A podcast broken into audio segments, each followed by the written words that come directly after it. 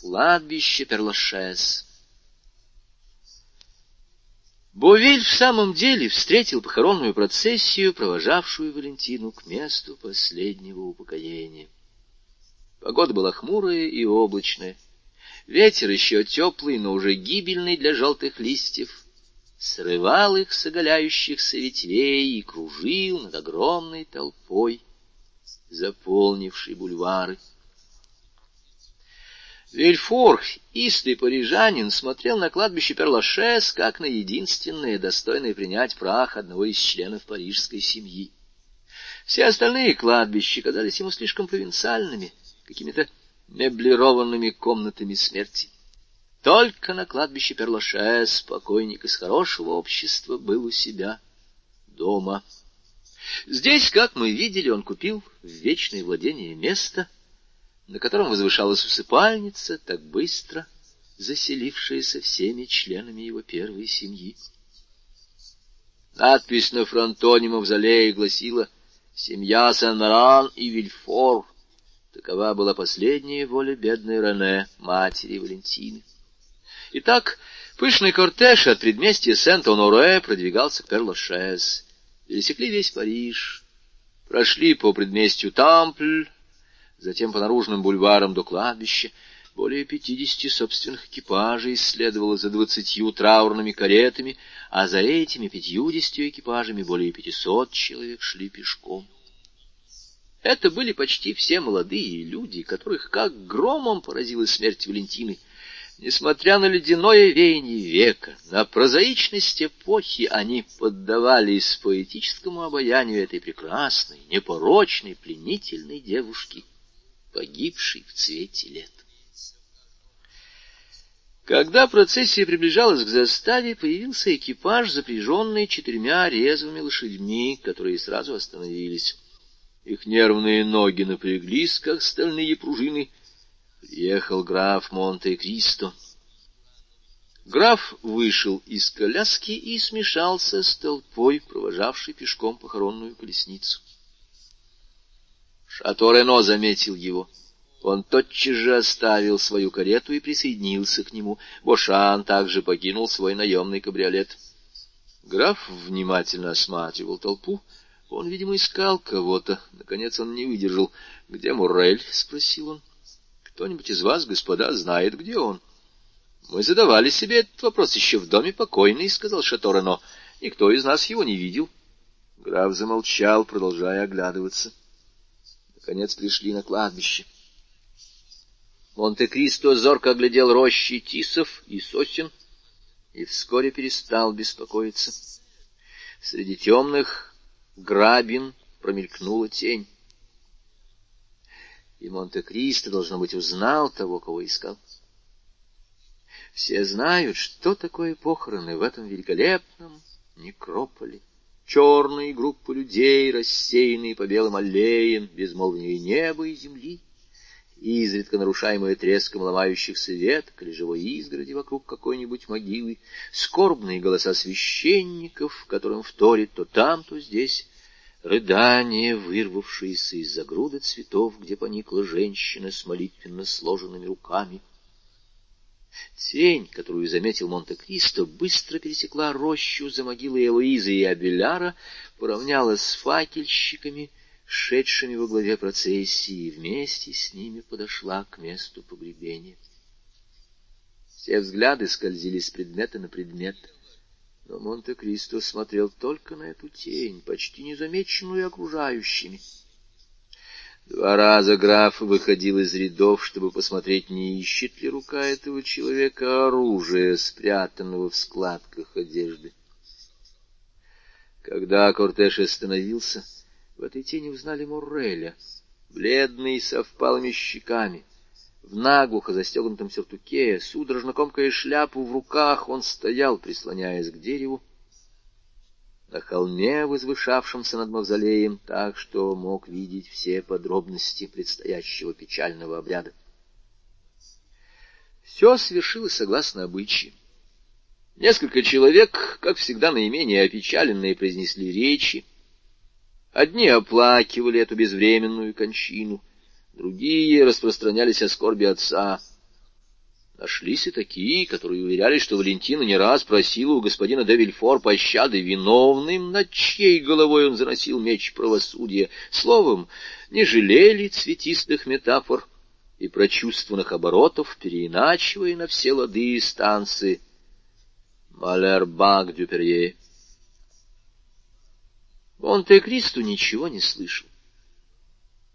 Он видел лишь Морреля — чье спокойствие и неподвижность представляли страшное зрелище для того, кто знал, что совершается в его душе. «Посмотрите», — сказал вдруг Бошан, обращаясь к Дебре, — «вот Морель, куда это он залез?» И они показали на него шато Рено. «Какой он бледный», — сказал тот, вздрогнув. «Ему холодно», — возразил Дебре. «Нет», — медленно произнес шато Рено, — «по-моему, он потрясен». Максимилиан — человек очень впечатлительный. — Да нет же, — сказал Добре, — ведь он почти не был знаком с мадемуазель де Вильфор. Вы сами говорили. Это верно. Все же я помню, на балу госпожи де Морсер он три раза танцевал с ней. Знаете, граф, на том балу, где вы произвели такое впечатление...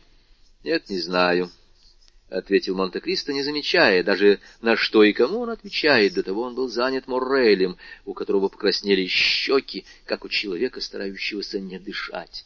— Речи кончились, прощайте, господа, — вдруг сказал Монте-Кристо, и он подал сигнал к разъезду, исчезнув сам, причем никто не заметил, куда он направился. Церемония похорон кончилась, присутствующие пустились в обратный путь. Один Шато Рено поискал Морели глазами.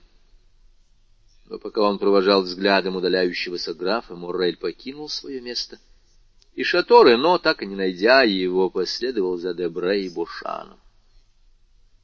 Монте-Кристо вошел в кусты и, спрятавшись за широкой могилой, следил за каждым движением Морреля, который приближался к мавзолею, покинутому любопытными, а потом и могильщиками. Моррель медленно посмотрел вокруг себя. В то время как его взгляд был обращен в противоположную сторону, Монте-Кристо незаметно подошел еще на десять шагов. Максимилиан опустился на колени. Граф, пригнувшись, с расширенными, остановившимися глазами, весь в напряжении, готовый броситься по первому знаку, продолжал приближаться к нему. Морель коснулся лбом каменной ограды, обеими руками ухватился за решетку и прошептал «Валентина!». Сердце графа не выдержало звука его голоса. Он сделал еще шаг и тронул Морреля за плечо. — Вы здесь, мой друг, — сказал он, — я вас искал. Монте-Кристо ожидал жалоб, упреков, он ошибался. Морель взглянул на него и с наружным спокойствием ответил. — Вы видите, я молился. Он-то Кристо испытующим взглядом окинул Максимилиана с ног до головы. Этот осмотр, казалось, успокоил его. — Хотите, я отвезу вас в город? — предложил он Моррелю. — Нет, спасибо. — Не нужно ли вам чего-нибудь? Дайте мне молиться. Граф молча отошел, — но лишь для того, чтобы укрыться в новом месте, откуда он по-прежнему не терял Моррели из виду. Наконец тот встал, отряхнул пыль с колен и пошел по дороге в Париж, ни разу не обернувшись. Он медленно прошел улицу Ла-Рокет. Граф, отослав свой экипаж, дожидавшийся у ворот кладбища, шел в ста шагах позади Максимилиана. Максимилиан пересек канал и по бульварам достиг улицы Меле. Через пять минут после того, как калитка закрылась за Моррелем, она открылась для Монте-Кристо. Жули была в саду и внимательно наблюдала, как Пенелон, очень серьезно относившийся к своей профессии садовника, нарезал черенки бенгальских роз — «Граф Монте-Кристо!» — воскликнула она с искренней радостью, которую выражал обычно каждый член семьи, когда Монте-Кристо появлялся на улице Меле. «Максимилиан только что вернулся, правда?» — спросил граф. — Да, он, кажется, пришел, — сказала Жюли. — Но прошу вас, позовите Эммануэля. — Простите, сударыня, но мне необходимо сейчас же пройти к Максимилиану. возразил Монте-Кристо, — у меня к нему чрезвычайно важное дело. — Тогда идите, — сказала она, провожая его своей милой улыбкой, пока он не исчез на лестнице. Монте-Кристо быстро поднялся на третий этаж, где жил Максимилиан. Остановившись на площадке, он прислушался. Все было тихо.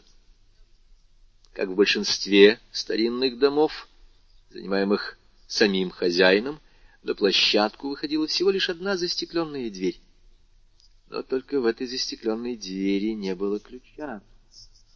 Максимилиан заперся изнутри, а через дверь ничего нельзя было увидеть, потому что стекла были затянуты красной шелковой занавеской. Беспокойство графа выразилось ярким румянцем, признак необычайного волнения у этого бесстрастного человека. «Что делать?» — прошептал он. На минуту он задумался. «Позвонить?» — продолжал он. «Нет».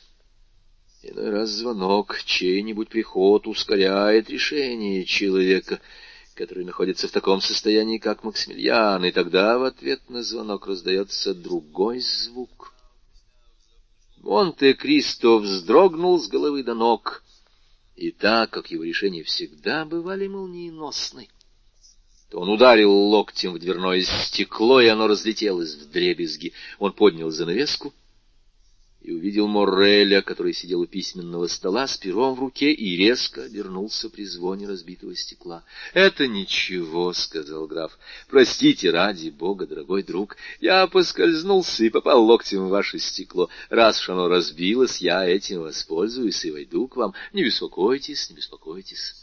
И, протянув руку в разбитое стекло, граф открыл дверь. Моррель встал, явно раздосадованный и пошел навстречу Монте-Кристо не столько, чтобы принять его, сколько чтобы загородить ему дорогу. — Право же, в этом виноваты ваши слуги, — сказал Монте-Кристо, потирая локоть. — У вас в доме паркет натерт, как зеркало. — Вы не поранили себя? — холодно спросил Мораль. — Не знаю, но что это вы делали? Писали? — Я? — У вас пальцы в чернилах? — Да, я писал, — отвечал Морель. — Это со мной иногда случается, хоть я и военный. Монте-Кристо сделал несколько шагов по комнате. Максимилиан не мог не впустить его, но он шел за ним. — Вы писали, — продолжал Монте-Кристо, глядя на него пытливо пристальным взглядом. — Я уже имел честь сказать вам, что да, — отвечал Морель. Граф бросил взгляд кругом. Положив пистолеты возле чернильницы, — сказал он, указывая Морелю на оружие, лежавшее на столе. — Я отправляюсь путешествовать, — отвечал Максимилиан. — «Друг мой», — сказал Монте-Кристо с бесконечной нежностью, — «сударь, дорогой Максимилиан, не надо крайних решений, умоляю вас». «У меня крайнее решение», — сказал Моррель, пожимая плечами. «Почему путешествие — это крайнее решение? Скажите, пожалуйста». «Сбросим маски, Максимилиан», — сказал Монте-Кристо. «Вы меня не обманете своим деланным спокойствием как я вас не обману моим поверхностным участием. Ведь вы сами понимаете, что если я поступил так, как сейчас, если я разбил стекло и ворвался в запертую дверь к своему другу, значит, у меня серьезные опасения, или, вернее, ужасная уверенность. Морель, вы хотите убить себя? Что вы? — сказал Морель, вздрогнув. — Откуда вы это взяли, граф? — «Я вам говорю, что вы хотите убить себя», — продолжал граф тем же тоном, — «и вот доказательство». И, подойдя к столу, он приподнял белый листок, положенный молодым человеком на начатое письмо, и взял письмо в руки. Морель бросился к нему, чтобы вырвать письмо, но Монте-Кристо предвидел это движение и предупредил его. Схватив Максимилиана за кисть руки, он остановил его, как стальная цепь останавливает приведенную в действие пружину. — Вы хотели убить себя, Муррель? — сказал он. — Это написано здесь черным по белому. — Так что же? — воскликнул Муррель, разом отбросив свое показное спокойствие. — А если даже и так, если я решил направить на себя дуло этого пистолета, кто мне помешает? — у кого хватит смелости мне помешать? Когда я скажу, что все мои надежды рухнули, мое сердце разбито, моя жизнь погасла, Вокруг меня только тьма и мерзость. Земля превратилась в прах. Слышать человеческие голоса для меня пытка. Когда я скажу «дать мне умереть» — это милосердие.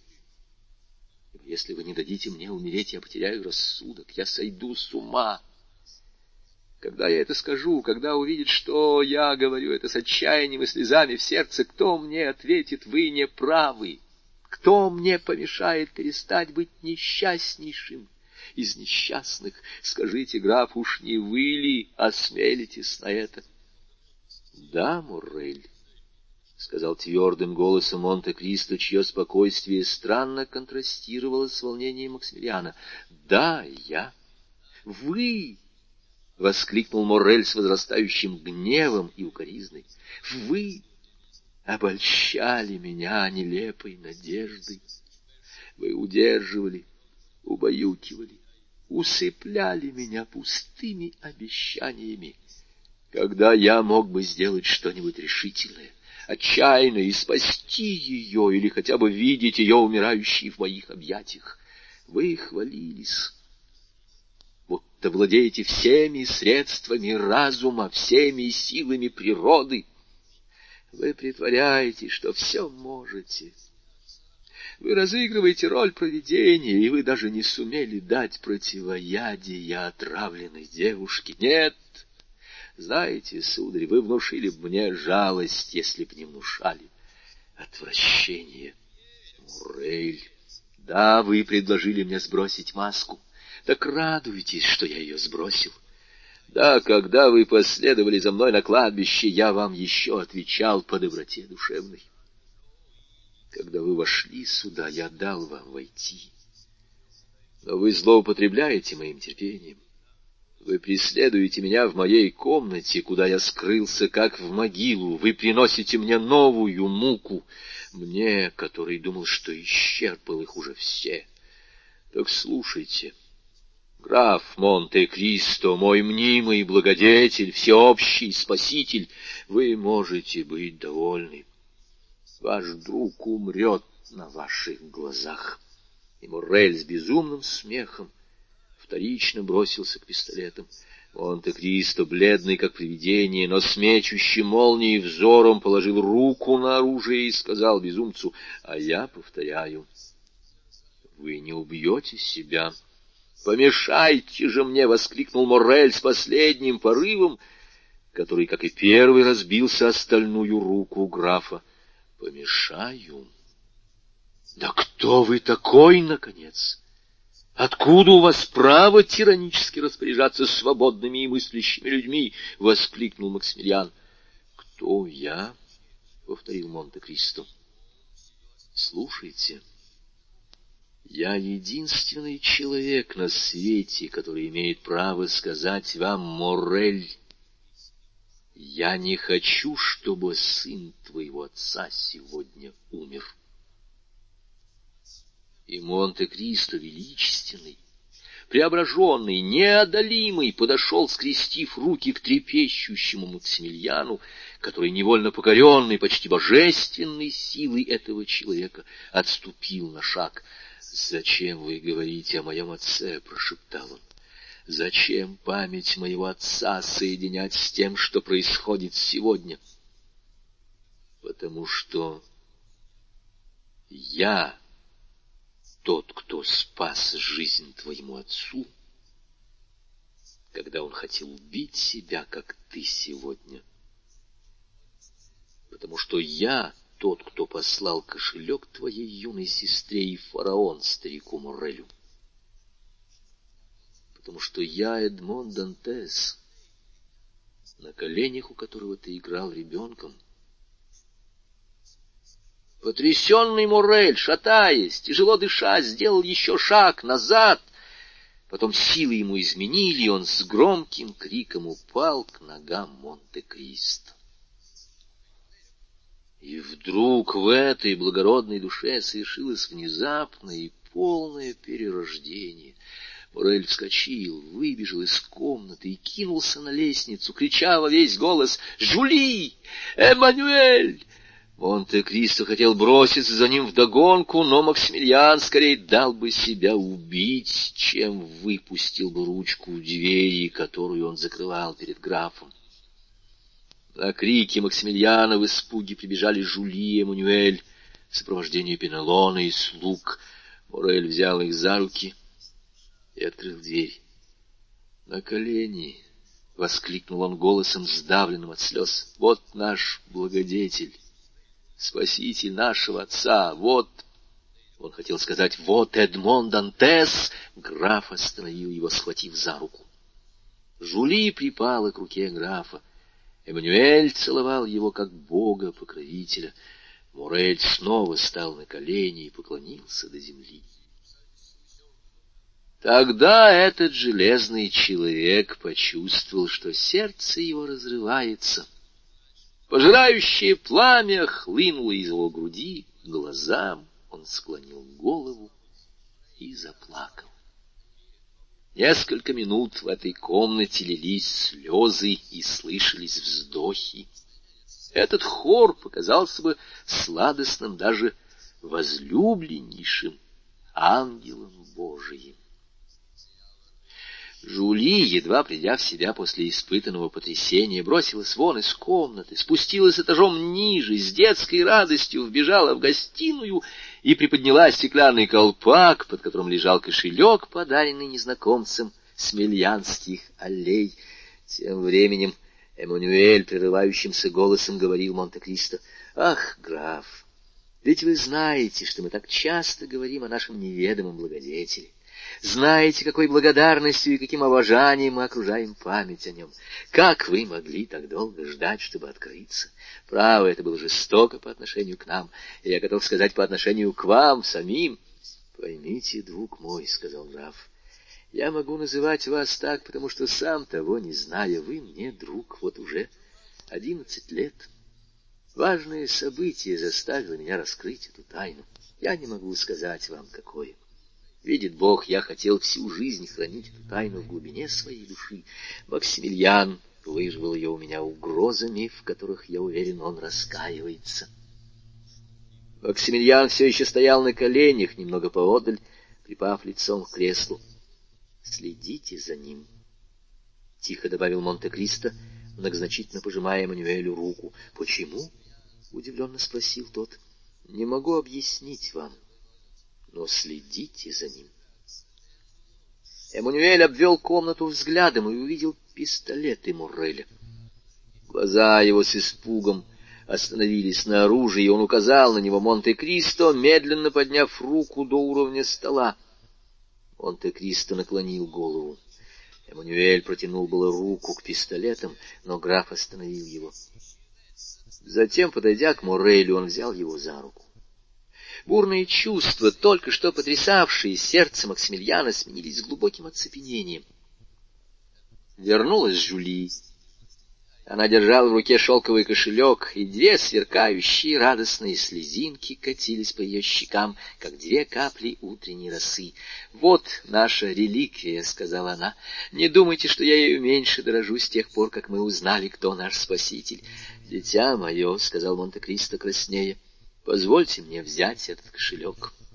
Теперь, когда вы узнали меня, я хочу, чтобы вам напоминало обо мне только дружеское расположение, которого вы меня удостаиваете. — Нет, нет, умоляю вас, — воскликнула Жули, прижимая кошелек к сердцу. — Ведь вы можете уехать, ведь придет горестный день, и вы нас покинете, правда? — Вы угадали, — отвечал, улыбаясь Монте-Кристо. — Через неделю я покину эту страну где столько людей, заслуживавших небесной кары, жили счастливо, в то время как отец мой умирал от голода и горя. Сообщая о своем отъезде, Монте-Кристо взглянул на Морреля и увидел, что слова «я покину эту страну» не вывели Морреля из его литургии.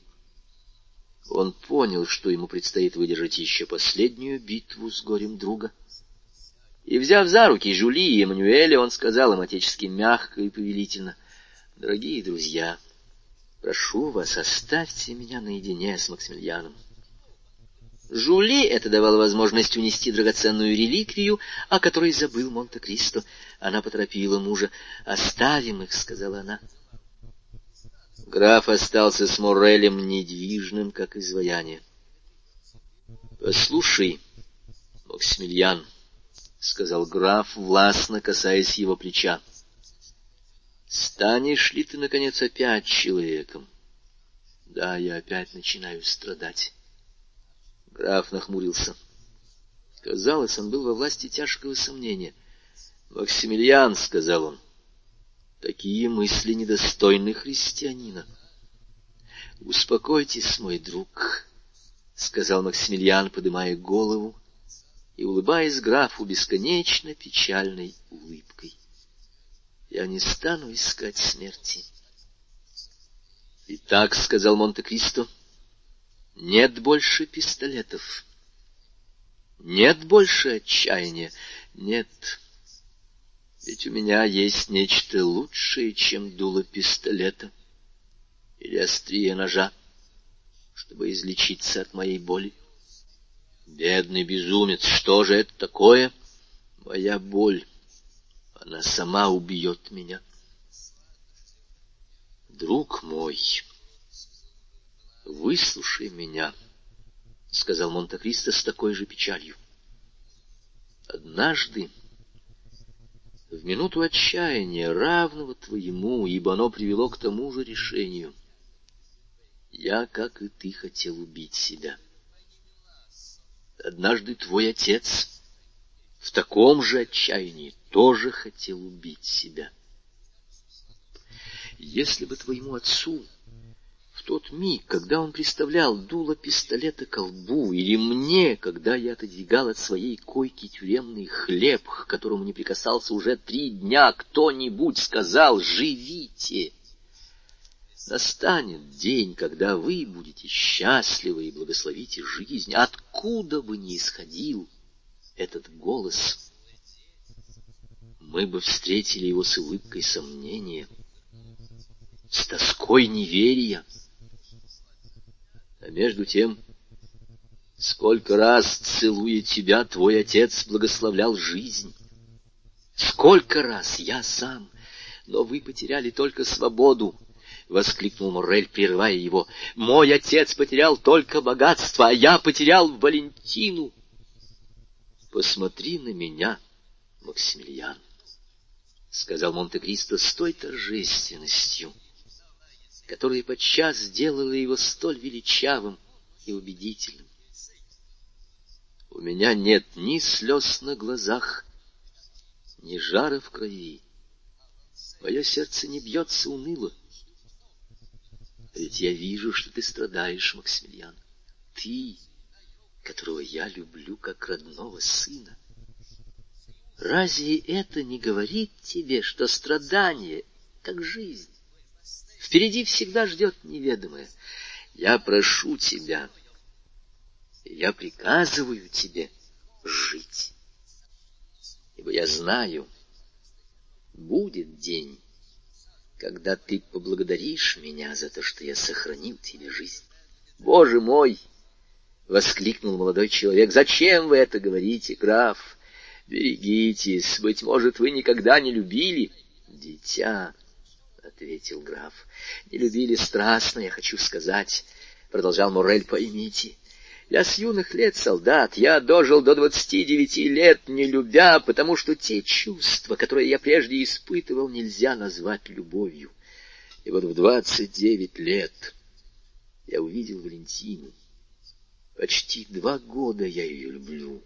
Два года я читал в этом раскрытом для меня как книга сердце — начертанный рукой самого Бога, совершенства девушки и женщины.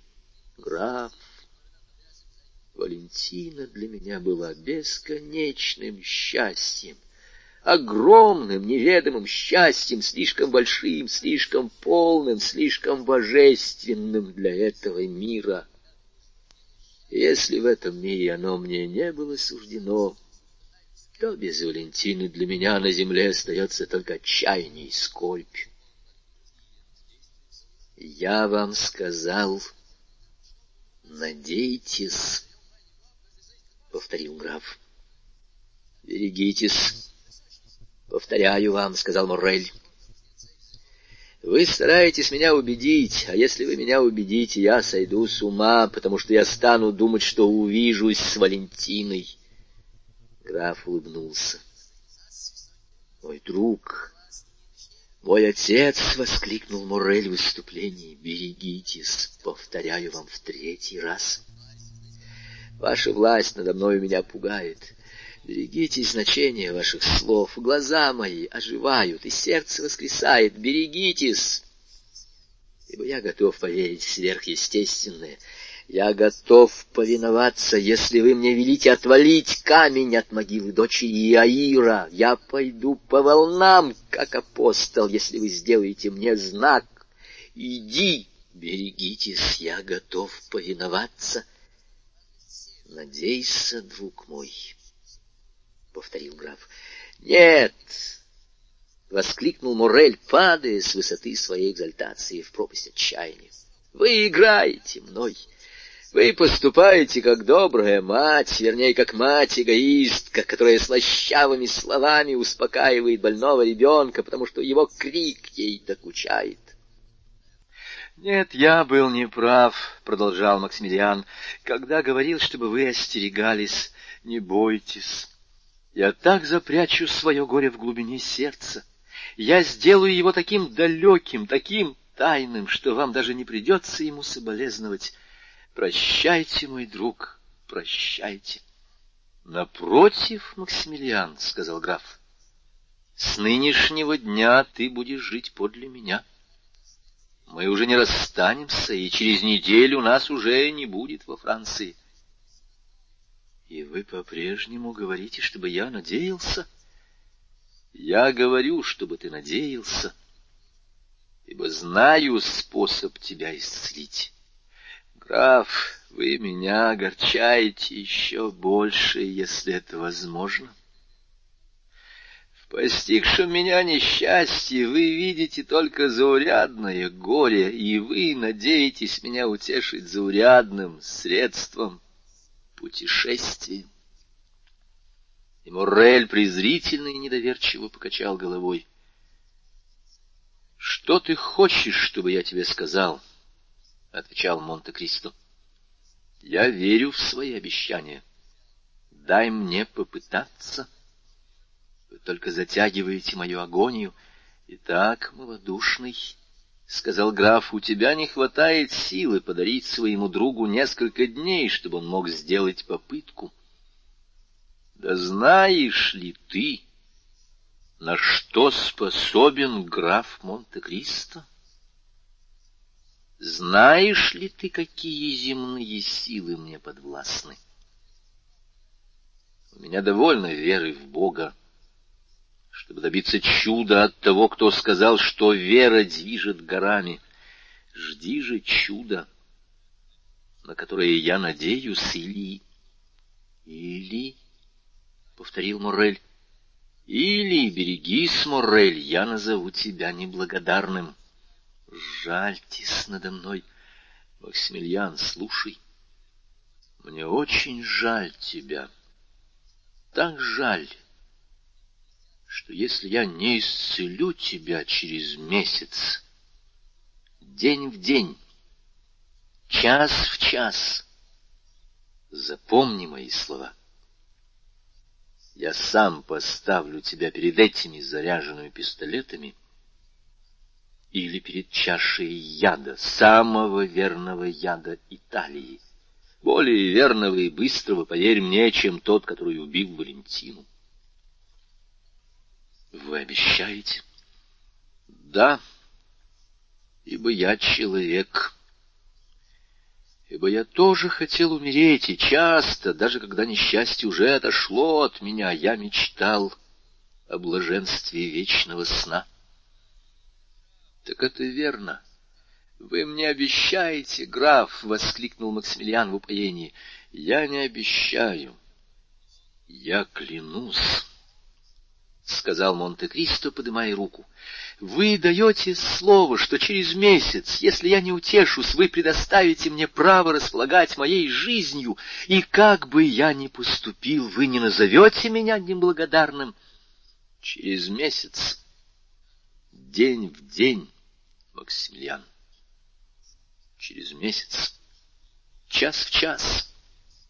И число это священно, не знаю, подумал ли ты об этом. — Сегодня 5 сентября. Сегодня десять лет, как я спас твоего отца, который хотел умереть. Орель схватил руку у графа и поцеловал ее. Тот не противился, словно понимая, что достоин такого поклонения. «Через месяц, — продолжал Монте-Кристо, — ты найдешь на столе, за которым мы будем сидеть, хорошее оружие и легкую смерть, но взамен ты обещаешь мне ждать до этого дня и жить. Я тоже клянусь, — воскликнул Мурель. Монте-Кристо привлек его к себе и крепко обнял. — Отныне ты будешь жить у меня, — сказал он. — Ты займешь комнаты Гайде, по крайней мере, сын заменит мне мою дочь. — А где же Гайде? — спросил Мурель. Она уехала сегодня ночью. Она покинула вас? Нет, она ждет меня. Будь же готов переехать ко мне на Елисейские поля и дай мне выйти отсюда так, чтобы меня никто не видел. Максимилиан склонил голову, послушный, как дитя, или как апостол. Дележ В доме на улице Сен-Жерман-де-Пре, который Альбер де Морсер выбрал для своей матери и для себя, весь второй этаж, представляющий собой отдельную небольшую квартиру, был сдан весьма таинственной личности. Это был мужчина, лица которого даже швейцар ни разу не мог разглядеть, когда тот входил или выходил. Зимой он прятал подбородок в красный шейный платок, какие носят кучера из богатых домов, ожидающие своих господ у театрального подъезда, а летом сморкался как раз в ту минуту, когда проходил мимо швейцарской. Надо сказать, что, вопреки обыкновению, за этим жильцом никто не подглядывал. Слух, будто под этим инкогнито скрывается весьма высокопоставленная особа с большими связями, заставлял уважать его тайну. Являлся он обыкновенно в одно и то же время, изредка немного раньше или позже, но почти всегда зимой и летом он приходил в свою квартиру около четырех часов и никогда в ней не ночевал.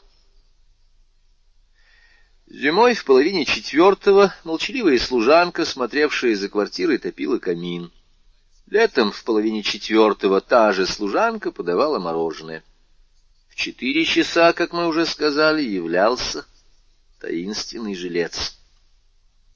Через двадцать минут к дому подъезжала карета — из нее выходила женщина в черном или в темно-синем, с опущенной на лицо густой вуалью, проскальзывала, как тень, мимо швейцарской и легкими, неслышными шагами подымалась по лестнице. Ни разу не случилось, чтобы кто-нибудь спросил ее, куда она идет. Таким образом, ее лицо, так же, как и лицо незнакомца, было неизвестно, — обоим привратникам, этим примерным стражам, быть может, единственным в огромном братстве столичных швейцаров, которые были способны на такую скромность. Разумеется, она подымалась не выше второго этажа. Она негромко стучала условным стуком, дверь отворялась, затем плотно закрывалась, и все. При выходе из дома тот же маневр, что и при входе. Незнакомка выходила первая, все так же, под вуалью, и садилась в карету, которая исчезала то в одном конце улицы, то в другом. Спустя двадцать минут выходил незнакомец, зарывшись в шарф или прикрыв лицо платком, и тоже исчезал.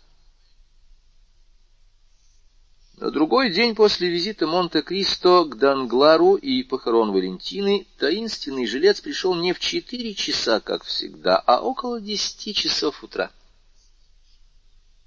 Почти тотчас же, без обычного перерыва, подъехала наемная карета, и дама под вуалью быстро поднялась по лестнице. Дверь открылась и снова закрылась. Но раньше, чем дверь успела закрыться, дама воскликнула «Люсьен, друг мой!»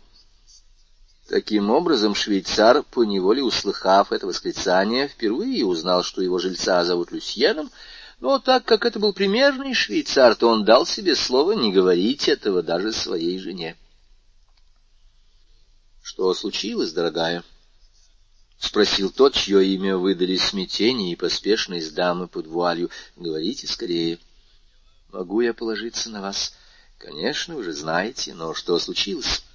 Ваша записка повергла меня в полное недоумение — Такая поспешность, неровный почерк. Успокойте же меня, ли уж испугайте совсем. Случилось вот что, — сказала дама, устремив на Люсьена испытующий взгляд. Данглар сегодня ночью уехал. Уехал? Данглар уехал. Куда? Не знаю. Как?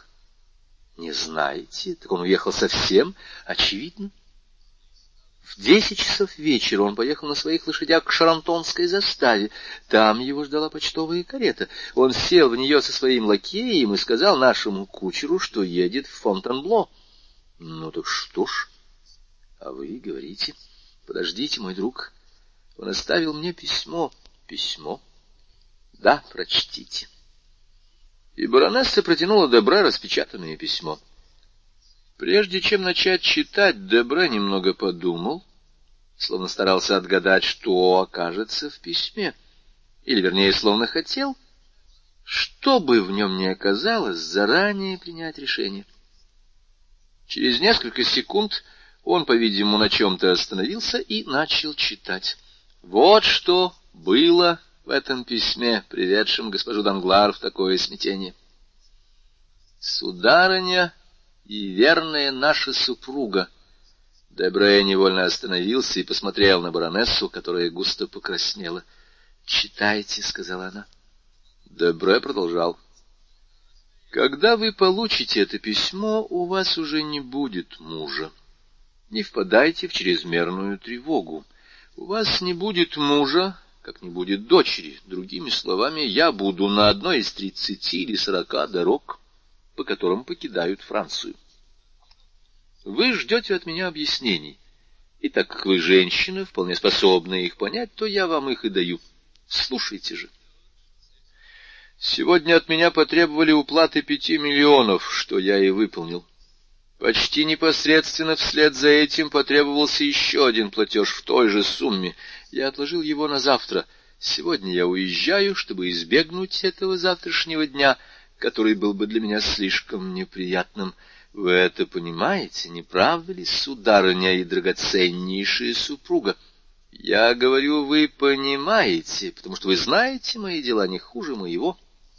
Вы знаете их даже лучше, чем я, ибо если бы потребовалось объяснить, куда девалась добрая половина моего состояния, еще недавно довольно приличного, то я не мог бы этого сделать» тогда как вы, я уверен, прекрасно справились бы с этой задачей. Женщины обладают безошибочным чутьем. У них имеется алгебра собственного изобретения, при помощи которой они вам могут объяснить любое чудо, а я знал только свои цифры и перестал понимать, что бы то ни было, когда мои цифры меня обманули. Случалось ли вам восхищаться стремительностью моего падения, сударыня? изумлялись ли сверкающему потоку моих расплавленных слитков. Я, признаться, был ослеплен, поразившей меня молнией. Будем надеяться, что вы нашли немного золота под пеплом. С этой утешительной надеждой я и удаляюсь, сударыня, и благоразумнейшая супруга, и моя совесть ничуть меня не укоряет за то, что я вас покидаю. У вас остаются друзья, упомянутый пепел, и в довершении блаженства свобода, которую я спешу вам вернуть. Все же, сударыня, здесь будет уместно сказать несколько слов на чистоту. Пока я надеялся, что вы действуете на пользу нашего дома, в интересах нашей дочери я философски закрывал глаза. Но так как вы в этот дом несли полное разорение, я не желаю служить фундаментом чужому благополучию. Я взял вас богатый, но малоуважаемый. Простите мне мою откровенность, но так как, по всей вероятности, я говорю только для нас двоих, то я не вижу оснований что-либо приукрашивать. Я приумножал наше богатство, которое в течение пятнадцати с лишним лет непрерывно возрастало, до того часа, пока неведомые и непонятные мне самому бедствия не обрушились на меня и не обратили его в прах, и притом смело, могу сказать, без всякой моей вины. Вы, сударыня, старались приумножить только свое собственное состояние, в чем мы преуспели, я в этом убежден. Итак, я оставляю вас такой, какой я вас взял, богатый, но малоуважаемый. Прощайте. — я тоже, начиная с сегодняшнего дня, буду заботиться только о себе. Верьте, я очень признателен вам за примеры и не примину ему последовать. Ваш преданный муж, барон Данглар. В продолжение этого длинного и тягостного чтения баронесса внимательно следила за Дебре. Она заметила, что он, несмотря на все свое самообладание, раза два менялся в лице. — Кончив, он медленно сложил письмо и снова задумался. — Ну что? — спросила госпожа Данглар с легко понятной тревогой. — Что, сударыня? — машинально повторил Дебре. — Что вы думаете об этом? — Думаю, что у Данглара были подозрения, сударыня. — Да, конечно. Но неужели это все, что вы имеете мне сказать? — Я вас не понимаю, — сказал ледяным тоном Дебре. Он уехал. Уехал совсем, уехал, чтобы не возвращаться. — Не верьте этому, баронесса, — сказал Дебре. — Да нет же, он не вернется. Я его знаю, этот человек непоколебим, когда затронуты его интересы. Если бы он считал, что я могу быть ему полезна, он увез бы меня с собой. Он оставляет меня в Париже. Значит, наша разлука входит в его планы — а если так она бесповоротна, и я свободна навсегда, — добавила госпожа Данглар с мольбой в голосе. Но Дебре не ответил и оставил ее с тем же тревожным вопросом о взгляде и в душе. — Что же это? — сказала она наконец. — Вы молчите? — Я могу только задать вам один вопрос. Что вы намерены делать? — Я сама хотела спросить вас об этом, — сказала госпожа Данглар с сильно бьющимся сердцем. — Так вы спрашиваете у меня совета? — Да, совета, — упавшим голосом отвечала госпожа Данглар. — В таком случае, — холодно проговорил Дебре, — я вам советую отправиться путешествовать. — Путешествовать? — прошептала госпожа Данглар. — Разумеется. — как сказал Данглар, вы богаты и вполне свободны. Мне кажется, после двойного скандала, несостоявшейся свадьбы мадемуазеля Жени и исчезновения Данглара, вам совершенно необходимо уехать из Парижа. Нужно только, чтобы все знали, что вы покинуты, и чтобы вас считали бедной. Жене банкрота никогда не простят богатства и широкого образа жизни. Чтобы достигнуть первого, вам достаточно остаться в Париже еще две недели, повторяя всем и каждому, что Данглар вас бросил, и рассказывая вашим близким подругам, как это произошло. А уж они разнесут это повсюду. Потом вы выйдете из своего дома, оставите там свои бриллианты, откажетесь от своей доли в имуществе, и все будут превозносить ваше бескорыстие и петь вам хвалу. Тогда все будут знать, что вы покинуты, и все будут считать, что вы остались без средств. Я один знаю ваше финансовое положение и готов представить вам отчет как честный компаньон. Баронесса, бледная, сраженная, слушала эту речь с ужасом и отчаянием, тогда как Дебре был совершенно спокоен и равнодушен. «Покинута!» — повторила она, — вы правы, покинута. Никто не усомнится в моем одиночестве. Это были единственные слова, которыми эта женщина, такая гордая и так страстно любящая, могла ответить Дебре. «Но зато вы богаты, даже очень богаты», — продолжал он, вынимая из бумажника какие-то бумаги и раскладывая их на столе. Госпожа Данглар молча смотрела, стараясь унять бьющееся сердце и удержать слезы, которые выступили у нее на глазах. Но, наконец, чувство собственного достоинства взяло верх, и если ей не удалось унять биение сердца, то она не пролила ни одной слезы. — Сударыня, — сказал Дебре, — мы с вами стали компаньонами почти полгода тому назад. Вы внесли сто тысяч франков, это было в апреле текущего года. В мае начались наши операции. В мае мы реализовали 450 тысяч франков. В июне прибыль достигла 900 тысяч. В июле мы прибавили к этому еще миллион семьсот тысяч франков. Вы помните, это был месяц испанских бумаг в августе. В начале месяца мы потеряли триста тысяч франков, но к пятнадцатому числу мы отыгрались, а в конце месяца взяли реванш. Я подвел итог нашим операциям с мая по вчерашний день. Мы имеем актив два миллиона четыреста тысяч франков, то есть миллион двести тысяч на долю каждого. Затем продолжал Дебре, перелистывая свою записную книжку с методичностью и спокойствием биржевого маклера. Мы имеем восемьдесят тысяч франков сложных процентов на эту сумму, оставшуюся у меня на руках. Но откуда эти проценты? — перебила баронесса, — ведь вы никогда не пускали эти деньги в оборот.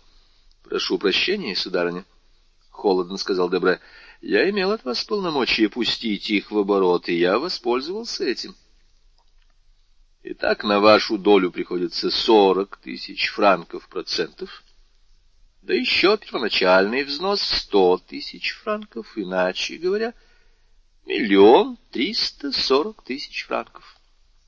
При этом, сударыня, всего лишь третьего дня я позаботился обратить вашу долю в деньги. Видите, я словно предчувствовал, что мне придется неожиданно дать вам отчет.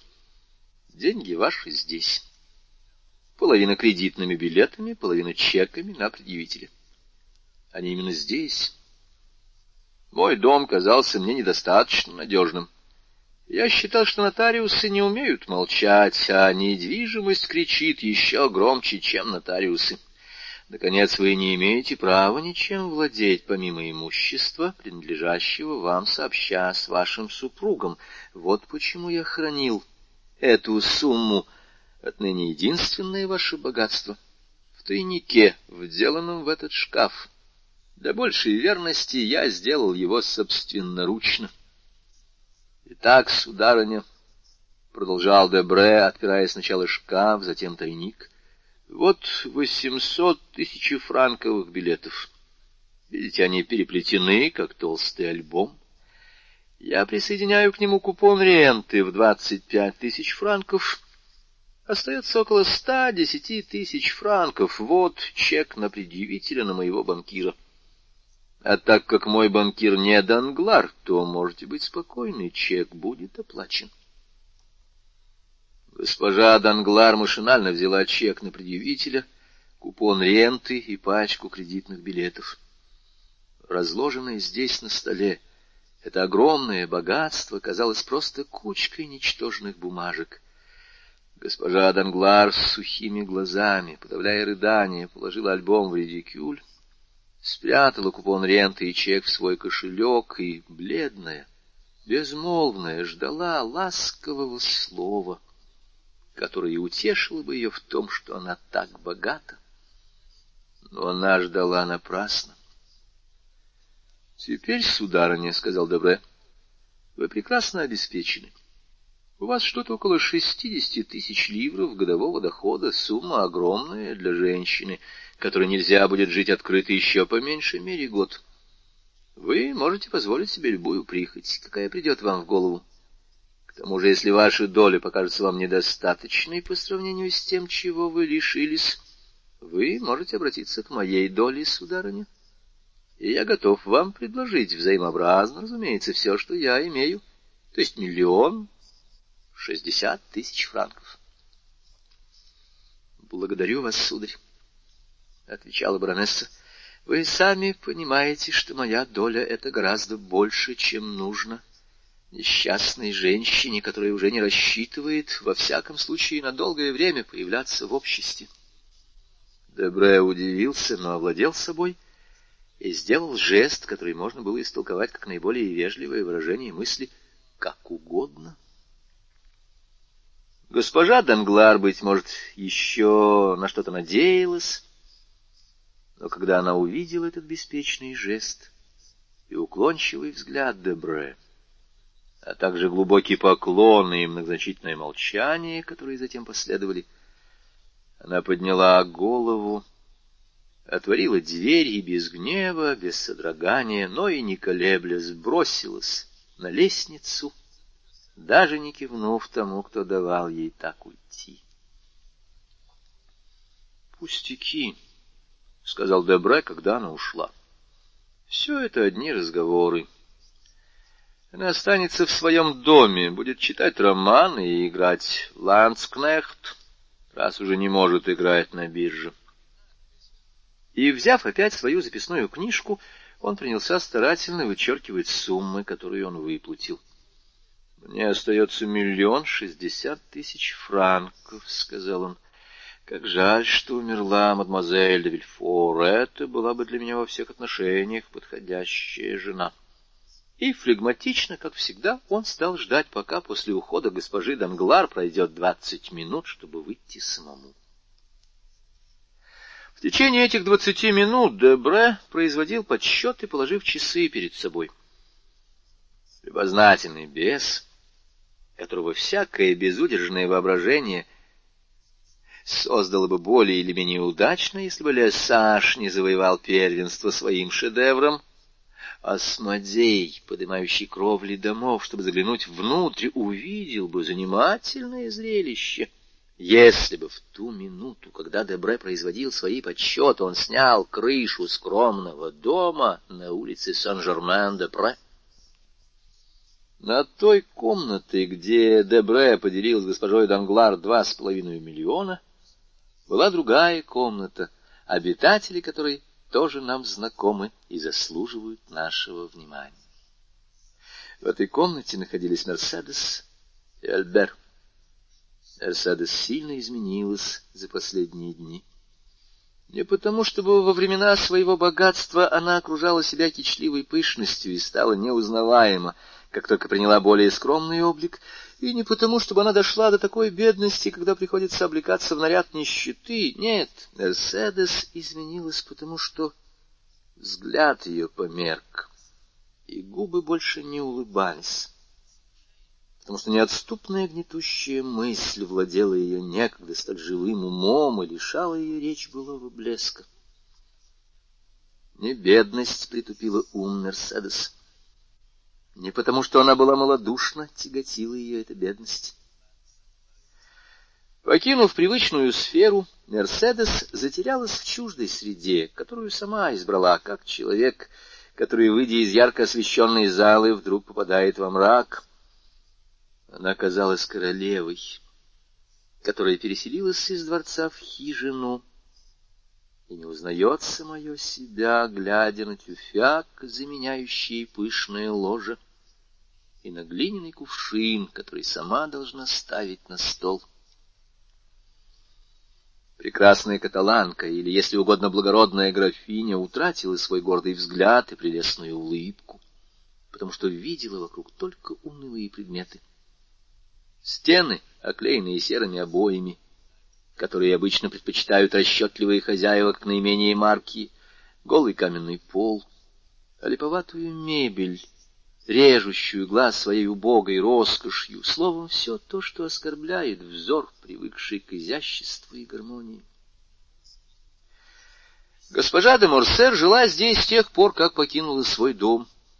У нее кружилась голова от этой вечной тишины, как у путника, подошедшего к краю пропасти.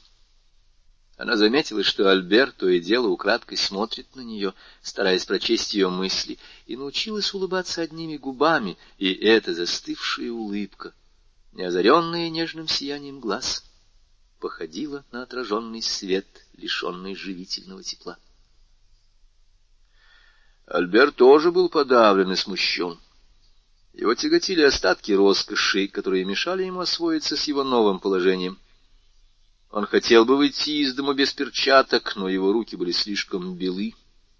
Он хотел бы ходить пешком, но его башмаки слишком ярко блестели. И все же эти два благородных и умных существа, неразрывно связанные узами материнской и сыновней любви, понимали друг друга без слов и могли обойтись без околичностей, неизбежных даже между близкими друзьями, когда речь идет о материальной основе нашей жизни. Словом, Альбер мог сказать своей матери, не испугав ее, «Матушка, у нас нет больше денег». Мерседес никогда не знала подлинной нищеты. В молодости она часто называла себя бедной, но это не одно и то же. Нужда и нищета — синонимы, между которыми целая пропасть. В каталанах Мерседес нуждалась в очень многом, но очень много у нее было. Сети были целые, рыба ловилась. А ловилась рыба, были нитки, чтобы чинить сети — когда нет близких, а есть только любовь, которая никак не касается житейских мелочей, думаешь только о себе и отвечаешь только за себя. Тем немногим, что у нее было, Мерседес делилась щедро со всеми, теперь у нее не было ничего, а приходилось думать о двоих. Близилась зима. У графини де Морсер калорифер с сотнями труб согревал дом от передней до будуара — Теперь Мерседес нечем был развести огонь в этой неуютной и уже холодной комнате. Ее покои утопали в редкостных цветах, ценившихся на вес золота, а теперь у нее не было даже самого жалкого цветочка. Но у нее был сын. Пафос отречения, быть может, чрезмерный, до сих пор возвышал их над прозой жизни. Пафос — это почти экзальтация, а экзальтация возносит душу над всем земным. Но экзальтация первого порыва угасла, и мало-помалу пришлось спуститься из страны грез мир действительности. После многих бесед об идеальном настало время поговорить о житейском. «Матушка», — говорил Альбер в ту самую минуту, когда госпожа Данглар спускалась по лестнице, — «подсчитаем наши средства». Я должен знать итог, чтобы составить план действий. Итог нуль, — сказала Мерседес с горькой улыбкой. Нет, матушка, итог три тысячи франков, и на эти три тысячи я намерен прекрасно устроиться. Дитя, — вздохнула Мерседес. Дорогая матушка, — сказал Альбер, — к сожалению, я истратил достаточно ваших денег, чтобы знать им цену. Три тысячи франков — это колоссальная сумма. Я построил на ней волшебное здание вечного благополучия. Ты шутишь, мой друг. Разве мы принимаем эти три тысячи франков? — спросила Мерседес краснея. — Но ведь это уже решено, мне кажется, — сказал Альберт твердо. — Мы их принимаем. Тем более, что у нас их нет, потому что, как вам известно, они зарыты в саду маленького дома на Мильянских аллеях в Марселе. На двести франков мы с вами поедем в Марсель. — На двести франков, — сказал Мерседес. — Что ты говоришь, Альбер? — Да, я навел справки и на почтовой станции, и в проходной конторе, и произвел подсчет. Вы заказываете себе место до шалона в почтовой карете. Видите, матушка, вы будете путешествовать как королева. Альбер взял перо и написал «Карета, тридцать пять франков, пароход от Шалона до Леона — шесть, пароход от Леона до Авиньона — шестнадцать» от Авиньона до Марселя семь, дорожные расходы пятьдесят, итого сто четырнадцать франков. Положим, сто двадцать, — добавил Альбер, улыбаясь, — какой я щедрый, правда, матушка? А ты, бедный мальчик, я, вы же видите, я оставил себе восемьдесят франков. Молодой человек не нуждается в стольких удобствах. К тому же я опытный путешественник в собственной карете и с лакеем. Всеми способами, матушка. — Хорошо, — сказал Мерседес. — Но где взять двести франков? Вот они. А вот еще двести. Я продал часы за сто франков и брелоки за триста. Подумайте только. Брелоки оказались втрое дороже часов. Старая история. Излишество всегда стоит дороже всего. Теперь мы богаты. Вместо ста четырнадцати франков, которые нам нужны на дорогу, у нас двести пятьдесят. Но здесь тоже нужно платить. Тридцать франков, но я их плачу из моих ста пятидесяти. Это решено. И так как мне в сущности нужно на дорогу только восемьдесят франков, то я просто утопаю в роскоши. Но это еще и не все. Что вы на это скажете, матушка? И Альбер вынул из записной книжки золотой застежкой давняя прихоть или, быть может, нежные воспоминания об одной из таинственных незнакомок под вуалью, что стучались у маленькой двери. Альбер вынул из записной книжечки тысячи франковый билет. — Что это? — спросил Мерседес. — Тысяча франков, матушка. Самые настоящие. Но откуда они у тебя? — Выслушайте меня, матушка, и не волнуйтесь. И Альберт, подойдя к матери, поцеловал ее в обе щеки, потом отстранился и поглядел на нее. — Вы даже не знаете, матушка, какая вы красавица! — произнес он с глубоким чувством сыновней любви. — Вы самая прекрасная, самая благородная женщина на свете. — Дорогой мальчик, — сказала Мерседес, тщетно стараясь удержать слезу, повисшую у нее на ресницах. — Честное слово — вам оставалось только стать несчастной, чтобы моя любовь превратилась в обожание. Я не несчастна, пока у меня есть сын, — сказала Мерседес. И не буду несчастной, пока он со мной. — Да, — сказал Альбер, — но в том-то и дело. Вы помните, что мы решили? — Разве мы решили что-нибудь? — спросил Мерседес. — Да, мы решили, что вы поселитесь в Марселе, а я уеду в Африку, где вместо имени, от которого я отказался, я заслужу имя, которое я принял. — Мерседес вздохнула. «Со вчерашнего дня я зачислен в спаги», — добавил Альбер, пристыженно опуская глаза, ибо он сам не знал, сколько доблести было в его унижении. «Я решил, что мое тело принадлежит мне, и что я могу его продать. Со вчерашнего дня я заменяю другого. Я, что называется, продал себя, и притом, — добавил он, пытаясь улыбнуться, — по-моему, дороже, чем я стою, за две тысячи франков. — Это тысяча, — сказала, вздрогнув Мерседес, — это половина суммы. Остальное я получу через год. Мерседес подняла глаза к небу с выражением, которого никакие слова не могли бы передать, и две слезы медленно скатились по ее щекам. Цена его крови, — прошептала она. — Да, если меня убьют, — сказал смеясь Альбер, — но уверяю вас, матушка, что я намерен яростно защищать свою жизнь. Никогда еще мне так не хотелось жить, как теперь. — Боже мой! — вздохнул Мерседес. — И потом, почему вы думаете, что я буду убит? Разве Ламорсьер, этот южный Ней, убит?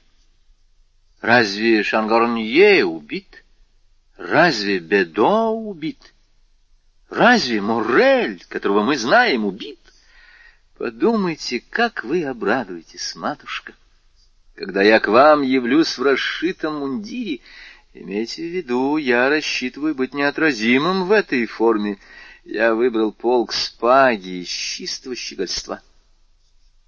Мерседес вздохнула пытаясь все же улыбнуться.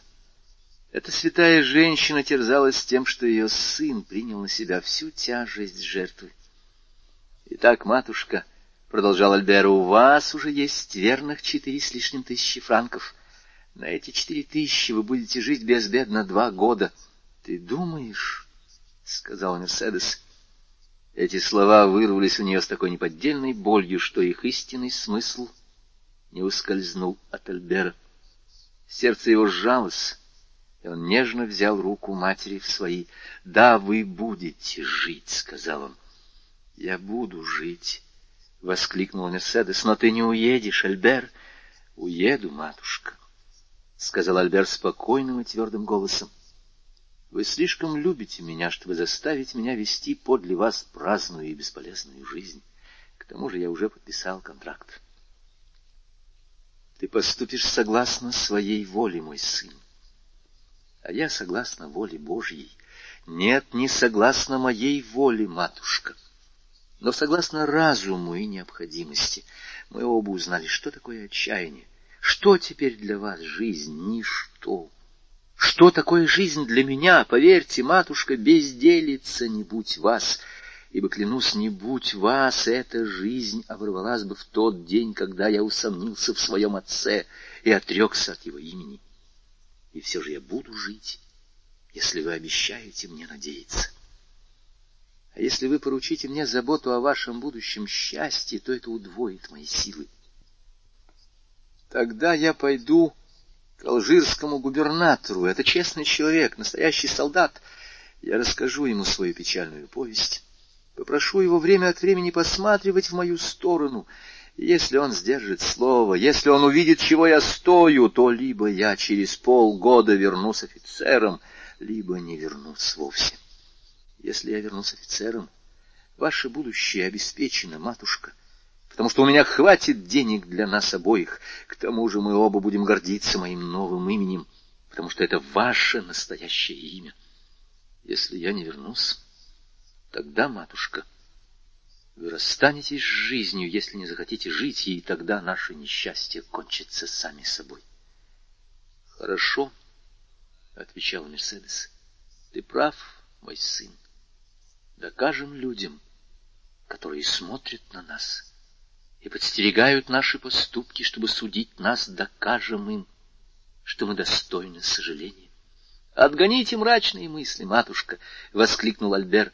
«Поверьте, мы счастливы, во всяком случае можем быть счастливы. Вы мудрая и кроткая. Я стал неприхотлив и, надеюсь, благоразумен. Я на службе, значит, я богат. Вы в доме господина Дантеса, значит, вы найдете покой. Попытаемся, матушка. Прошу вас. Да, попытаемся. Потому что ты должен жить, мой сын. Ты должен быть счастлив, — отвечал Мерседес. Итак, матушка, наш дележ окончен. С напускной непринужденностью сказал Альбер. Мы можем сегодня же уехать. Я закажу вам место о себе. Мне еще нужно остаться дня на два, на три. Это начало разлуки, нам надо к ней привыкнуть. Мне необходимо получить рекомендации, навести справки относительно Алжира. Я догоню вас в Марселе. Хорошо? Едем, — сказал Мерседес, накинув на плечи единственную шаль, которую она взяла с собой и которая случайно оказалась очень дорогой шалью из черного кашемира. Едем. Альбер наскоро собрал свои бумаги, позвал хозяина, заплатил ему тридцать франков, подал матери руку и вышел с ней на лестницу. Впереди них кто-то спускался. Он услышал шуршание шелкового платья о перила и обернулся. — Дебре, — прошептал Альбер. — Марсер, вы? — сказал секретарь министра, останавливаясь. Любопытство взял у Дебре вверх над желанием сохранить инкогнито. К тому же его и так узнали. — в самом деле забавно было встретить в этом никому неведомом, меблированном доме человека, чья несчастная участь наделала столько шума в Париже. «Морсер», — повторил Дебре. Но, заметив в полутьме лестницы еще стройную фигуру госпожи де Морсер, закутанную в шаль, он добавил с улыбкой, «Ах, простите, Альбер, не смею мешать вам». Альбер понял мысль Дебре. «Матушка», — сказал он, обращаясь к Мерседес, — это господин Дебре, секретарь министра внутренних дел, мой бывший друг. — Почему бывший? — пролепетал Дебре. — Что вы хотите сказать? — Я хочу сказать, господин Дебре, — продолжал Альбер, — что у меня больше нет друзей, и я не должен их иметь. Я вам очень благодарен за то, что вы были так любезны и узнали меня. Дебре поднялся на две ступени и крепко пожал руку Альбера. — Поверьте, дорогой, — сказал он со всей теплотой, на какую был способен. Я глубоко сочувствую постигшему вас горю, и я всегда в вашем распоряжении. Благодарю вас, сударь, — сказал, улыбаясь Альбер, — но в нашем несчастье мы еще достаточно богаты, чтобы ни к кому не обращаться за помощью. Мы покидаем Париж, и после всех дорожных расходов у нас еще останется пять тысяч франков. Дебре покраснел, — потому что у него в бумажнике лежал миллион, и как ни был чужд поэзии его трезвый ум, Он невольно подумал, что в одном и том же доме еще недавно находились две женщины, из которых одна, заслуженно опозоренная, уходила нищей, унося под своей накидкой полтора миллиона, тогда как другая, несправедливо униженная, но величественная в своем несчастье, обладая жалкими грошами, чувствовала себя богатой. Это сравнение заставило его забыть о своих рыцарских побуждениях, наглядность примера сразила его. Он пробормотал несколько общих фраз и быстро спустился по лестнице. В этот день чиновники министерства, его подчиненные, немало натерпелись из-за его дурного настроения. Но зато вечером он стал владельцем прекрасного дома на бульваре Мадлен, приносящего пятьдесят тысяч ливров дохода. На другой день, в пять часов вечера, когда Дебре подписывал купчую, госпожа де Морсер, обменявшись нежным поцелуем с сыном, села в почтовый дилижанс. На антресолях почтового двора Лафит за одним из полукруглых окон стоял человек. Он видел, как Мерседес садилась в карету, видел, как отъехал дилижанс, видел, как удалялся Альбер. Тогда он провел рукой по отягченному сомнениями челу и сказал — как мне возвратить этим двум невинным то счастье, которое я у них отнял? Бог мне поможет. Львиный ров Одно из отделений тюрьмы Ла Форс, то, где содержатся наиболее тяжкие и наиболее опасные преступники, называется отделением святого Бернара. Обитатели тюрьмы на своем образном языке прозвали его львиным рвом. Вероятно, потому что у тамошних заключенных имеются зубы, которыми они подчас грызут решетку, а иногда и сторожей. Это тюрьма в тюрьме. Стены здесь двойной толщины. Каждый день тюремщик тщательно осматривает массивные решетки, а по геркулесову сложению, по холодному проницательному взгляду сторожей видно, что здесь подбирали таких людей, которые могли бы управлять своими подданными, держа их в страхе и повиновении. Двор отделения окружен высокими стенами, по которым скользят косые лучи солнца, когда оно решается заглянуть в эту бездну нравственного и физического уродства. Здесь бродят вечно озабоченные, угрюмые, бледные, как тени люди, над которыми занесен меч правосудия. Подвое, потрое, а чаще в одиночестве стоят они или сидят, прислонясь к той стене, которую больше всего согревает солнце, то и дело поглядывают на ворота, которые открываются только тогда, когда вызывают кого-либо из жителей этого мрачного обиталища, или же когда швыряют в эту яму новый кусок окалины, извергнутой горнилом, именуемым обществом. Отделение святого Бернара имеет свою особую приемную.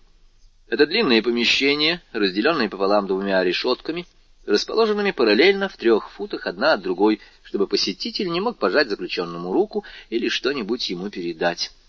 Эта приемная темна, сыра и во всех отношениях отвратительна, особенно если подумать о тех страшных признаниях, которые просачивались сквозь эти решетки и покрыли ржавчиной их железные прутья. А между тем это место, как оно не ужасно, это рай — где могут снова насладиться желанным обществом близких людей, чьи дни сочтены. Ибо из львиного рва выходит лишь для того, чтобы отправиться к заставе Сан-Жак или на каторгу, или в одиночную камеру. По описанному нами сырому холодному двору прогуливался, засунув руки в карманы, молодой человек, на которого обитатели рва поглядывали с большим любопытством. Его можно было бы назвать элегантным, если бы его платье не было в лохмотьях. Тонкое шелковистое сукно, совершенно новое, легко принимало прежний блеск под рукой арестанта, когда он его разглаживал, чтобы придать ему свежий вид. С таким же старанием застегивал он батистовую рубашку, значительно изменившую свой цвет за то время, что он сидел в тюрьме, и проводил по лакированным башмакам кончиком носового платка, на котором были вышиты инициалы, увенчанные короной. Несколько обитателей львиного рва следили с видимым интересом за тем, как этот арестант приводил в порядок свой туалет. — Смотри, князь прихорашивается, — сказал один из воров. — Он без того хорош, очень хорош, — отвечал другой. — Будь у него гребень и помада, он затмил бы всех господ в белых перчатках. Его фраг был, как видно, навеханик, а башмаки так и блестят. Даже лестно, что к нам такая птица залетела. — а наши жандармы — сущие разбойники, и изорвать такой наряд. — Говорят, он прожженный, — сказал третий. — Пустяками не занимался. Такой молодой, уже из Тулона, не шутка. А предмет этого чудовищного восхищения, казалось, упивался отзвуками этих похвал, хотя самих слов он разобрать не мог. Закончив свой туалет, он подошел к окошку тюремной лавочки, возле которого стоял, прислонясь к стене сторож —— Послушайте, сударь, — сказал он, — судите меня двадцатью франками, я вам их скоро верну. Вы ничем не рискуете, ведь у моих родных больше миллионов, чем у вас грошей. Ну, пожалуйста. С двадцатью франками я смогу перейти на платную половину и купить себе халат. Мне страшно неудобно быть все время во фраке. И что это за фрак для князя Кавальканти? Сторож пожал плечами и повернулся к нему спиной. Он даже не засмеялся на эти слова — которые бы многих развеселили. Этот человек и не того наслушался. Вернее, он слышал всегда одно и то же. — Вы бездушный человек, — сказал Андреа. — Погодите, вы у меня дождетесь, вас выгонят. Сторож обернулся и на этот раз громко расхотался. Арестанты подошли и обступили их. — Говорю вам, — продолжал Андреа, — на эту ничтожную сумму я смогу одеться и перейти в отдельную комнату. — мне надо принять достойным образом важного посетителя, которого я жду со дня на день. — Верно, верно, — заговорили заключенные. — Сразу видно, что он из благородных. — Вот и дайте ему двадцать франков, — сказал сторож, прислоняясь к стене другим своим широчайшим плечом. — Разве вы не обязаны сделать это для товарища? — Я не товарищ этим людям, — гордо сказал Андреа. — Вы не имеете права оскорблять меня. — Арестанты переглянулись и глухо заворчали. Буря, вызванная не столько словами Андрея, сколько замечанием сторожа, начала собираться над головой арестанта. Сторож, уверенный, что сумеет усмирить ее, когда она чересчур разыграется, давал ей пока волю, желая проучить назойливого посетителя и скрасить каким-нибудь развлечением свое долгое дежурство. Арестанты уже подступали к Андреа, иные говорили — Дать ему башмака. Это жестокая шутка. Заключается в том, что товарища, впавшего в немилость, избивают не башмаком, а подкованным сапогом. Другие предлагали вьюн. Еще одна забава, состоящая в том, что платок наполняют песком, камешками, медиками, когда таковые имеются, скручивают его и колотят им жертву, как цепом, по плечам и по голове. «Выпарим этого франта!» — раздавались голоса. «Выпарим его благородие!» Андреа повернулся к ним, подмигнул, надул щеку и прищелкнул языком. Знак, по которому узнают друг друга разбойники, вынужденные молчать. Это был масонский знак, которому его научил Кадрус. Арестанты узнали своего. Тотчас же платки опустились. Подкованный сапог вернулся на ногу к главному палачу.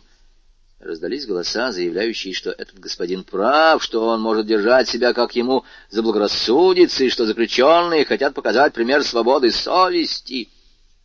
Волнение улеглось. Сторож был этим так удивлен, что тотчас схватил Андрея за руку и начал его обыскивать, приписывая эту внезапную перемену в настроении обитателей львиного рва чему-то, наверное, более существенному, чем личное обаяние. Андреа ворчал, но не сопротивлялся. Вдруг за решетчатой дверью раздался голос надзирателя. «Бенедетто!» — сторож выпустил свою добычу. «Меня зовут», — сказал Андреа. «В приемную!» — крикнул надзиратель. Вот видите, ко мне пришли. Вы еще узнаете, милейшие, можно ли обращаться с Кавальканти как с простым смертным. И Андреа промелькнул по двору, как черная тень, бросился в полуоткрытую дверь, оставив своих товарищей и самого сторожа в восхищении. Его в самом деле звали в приемную. И этому нельзя не удивляться, как удивлялся и сам Андреа, потому что из осторожности, попав в тюрьму Ла Форс, он вместо того, чтобы писать письма и просить помощи, как делают все, хранил стоическое молчание. «У меня, несомненно, есть могущественный покровитель», — рассуждал он. «Все, — говорит за это, — внезапное счастье, легкость, с какой я преодолел все препятствия, неожиданно найденный отец, громкое имя, золотой дождь, блестящая партия, которая меня ожидала, случайная неудача, отлучка моего покровителя погубили меня, но не бесповоротно. Благодетельная рука отстранилась на минуту. Она снова протянется и подхватит меня на краю пропасти. Зачем мне предпринимать неосторожные попытки? — мой покровитель может от меня отвернуться. У него есть два способа прийти мне на помощь — тайный побег, купленный ценою золота, и воздействие на судей, чтобы добиться моего оправдания. Подождем говорить, подождем действовать, пока не будет доказано, что я всеми... У Андреа уже готов был хитроумный план. Негодяй умел бесстрашно нападать и стойко защищаться. Невзгоды тюрьмы Лишения всякого рода были ему знакомы. Однако мало-помалу природа, или вернее привычка, взяла верх. Андреа страдал от того, что он голый, грязный, голодный. Его терпение истощалось. Таково было его настроение, когда голос надзирателя позвал его в приемную. У Андрея радостно забилось сердце. Для следователя это было слишком рано — а для начальника тюрьмы или доктора слишком поздно. Значит, это был долгожданный посетитель. За решеткой приемной, куда ввели Андрея, он увидел свое имя расширенными от жадного любопытства глазами умное, суровое лицо Бертуччо, который с печальным удивлением смотрел на решетки, на дверные замки и на тень, движущуюся за железными прутьями. «Кто это?» — с испугом воскликнул Андреа. «Здравствуй, Бенедетто!» — сказал Бертуччо своим звучным грудным голосом. «Вы? Вы?» — отвечал молодой человек в ужасе, озираясь. «Ты меня не узнаешь, несчастный?» — спросил Бертуччо. «Молчите, да молчите же», — сказал Андреа, который знал, какой тонкий слух у этих стен. «Ради бога, не говорите так громко». — Ты бы хотел поговорить со мной с глазу на глаз? — спросил Бертуччо. — Да, да, — сказал Андреа. — Хорошо. И Бертуччо, порывшись в карманах, сделал знак сторожу, который стоял за стеклянной дверью. — Прочтите, — сказал он. — Что это? — спросил Андреа. — Приказ отвести тебе отдельную комнату и разрешение мне видеться с тобой. — Андреа вскрикнул от радости, но тут же сдержался и сказал себе, опять этот загадочный покровитель. Меня не забывают, тут хранят какую-то тайну, раз хотят говорить со мной в отдельной комнате, они у меня в руках. Бертуччо послан моим покровителем.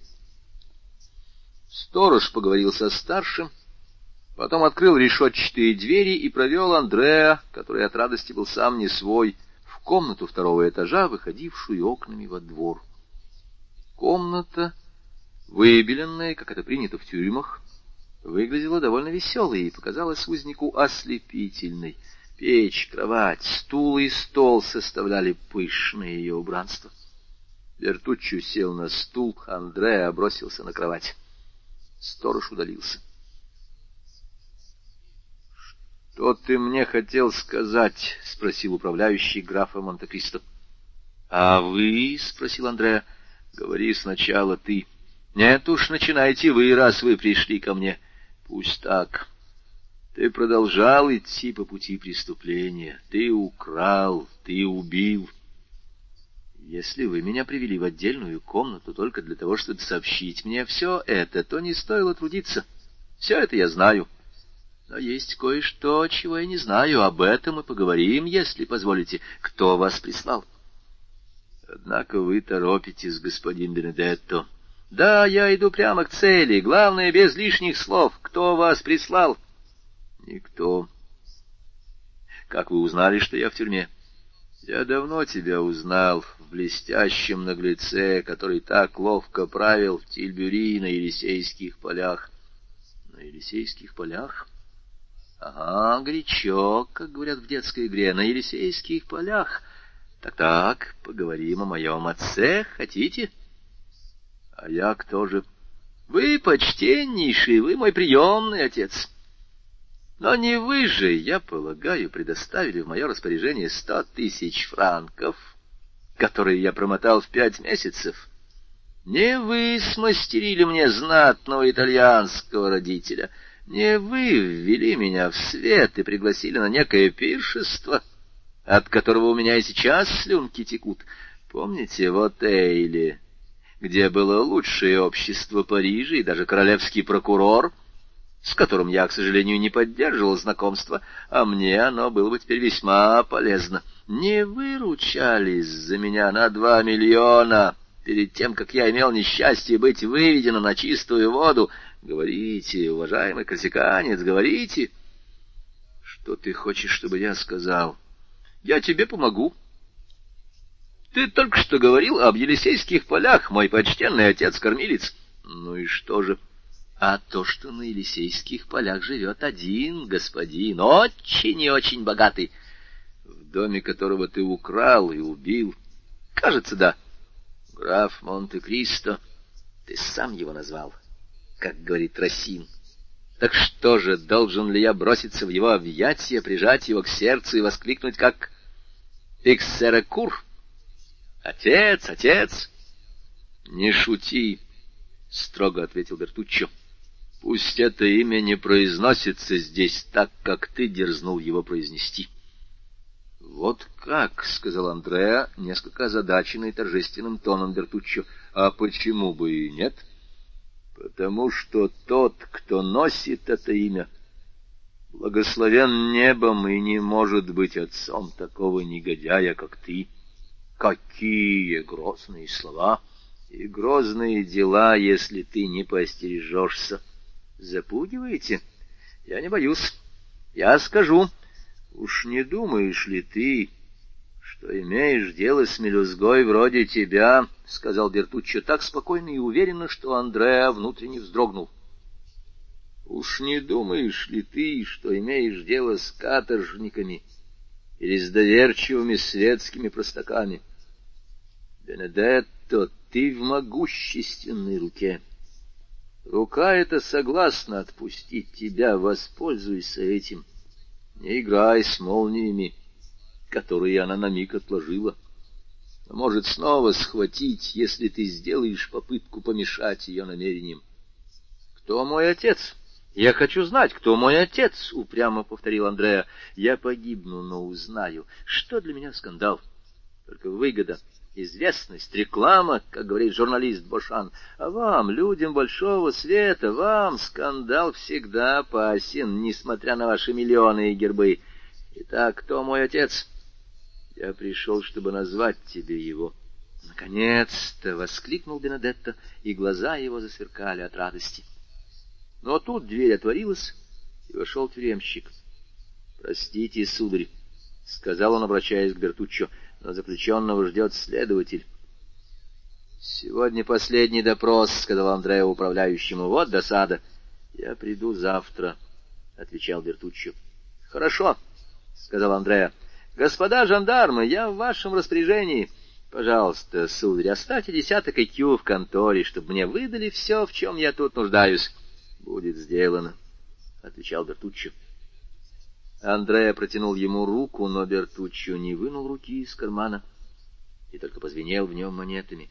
«Я это имел в виду», — с кривой улыбкой заметил Андреа, совершенно подавленный странным спокойствием Бертуччо. «Неужели я ошибся?» — подумал он, садясь в большую карету с решетками которую называют корзиной для салата. Увидим. — Прощайте, сударь, — сказал он, обращаясь к Бертуччо. — До завтра, — ответил управляющий.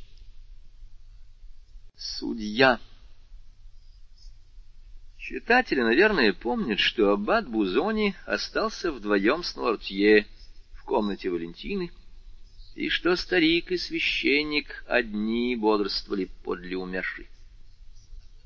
Может быть, христианские увещания аббата, его проникновенное милосердие, его убедительные речи вернули старику мужество.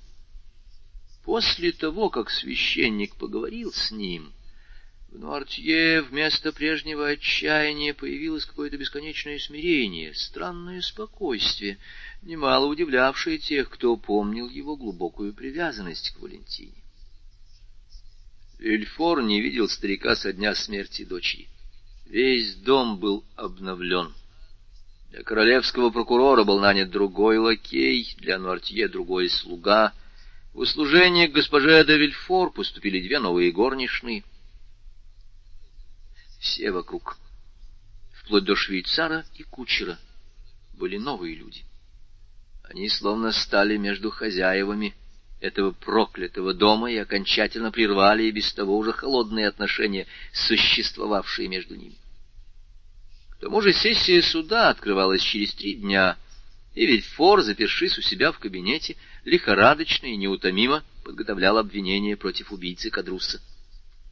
Это дело, как и все, к чему имел отношение граф Монте-Кристо, наделало много шума в Париже. Улики не были бесспорны. Они сводились к нескольким словам, написанным умирающим каторжником, бывшим товарищем обвиняемого, которого он мог оговорить из ненависти или из мести. Уверенность была только в сердце королевского прокурора. Он пришел к внутреннему убеждению, что Бенедетто виновен, и надеялся, что эта трудная победа принесет ему радость удовлетворенного самолюбия, которая одна еще сколько-нибудь оживляла его оледеневшую душу. Следствие подходило к концу, благодаря неустанной работе Вильфора, который хотел этим процессом открыть предстоящую сессию. Ему приходилось уединяться более чем когда-либо, чтобы уклониться от бесчисленных просьб о билетах на заседание. Кроме того, прошло еще так мало времени с тех пор, как бедную Валентину опустили в могилу. Скорбь в доме была еще так свежа, что никого не удивляло, если отец так сурово отдавался исполнению долга, который помогал ему забыть свое горе.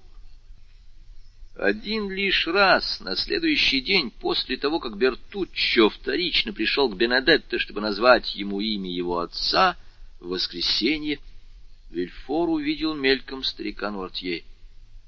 Утомленный работой, Вильфор вышел в сад и, мрачный, согбенный под тяжестью неотступной думы, подобно Торквинию, сбивающему палкой самые высокие маковые головки, сбивал своей тростью длинные увядающие стебли шток роз, возвышавшиеся вдоль аллей, словно призраки прекрасных цветов, благоухавших здесь летом.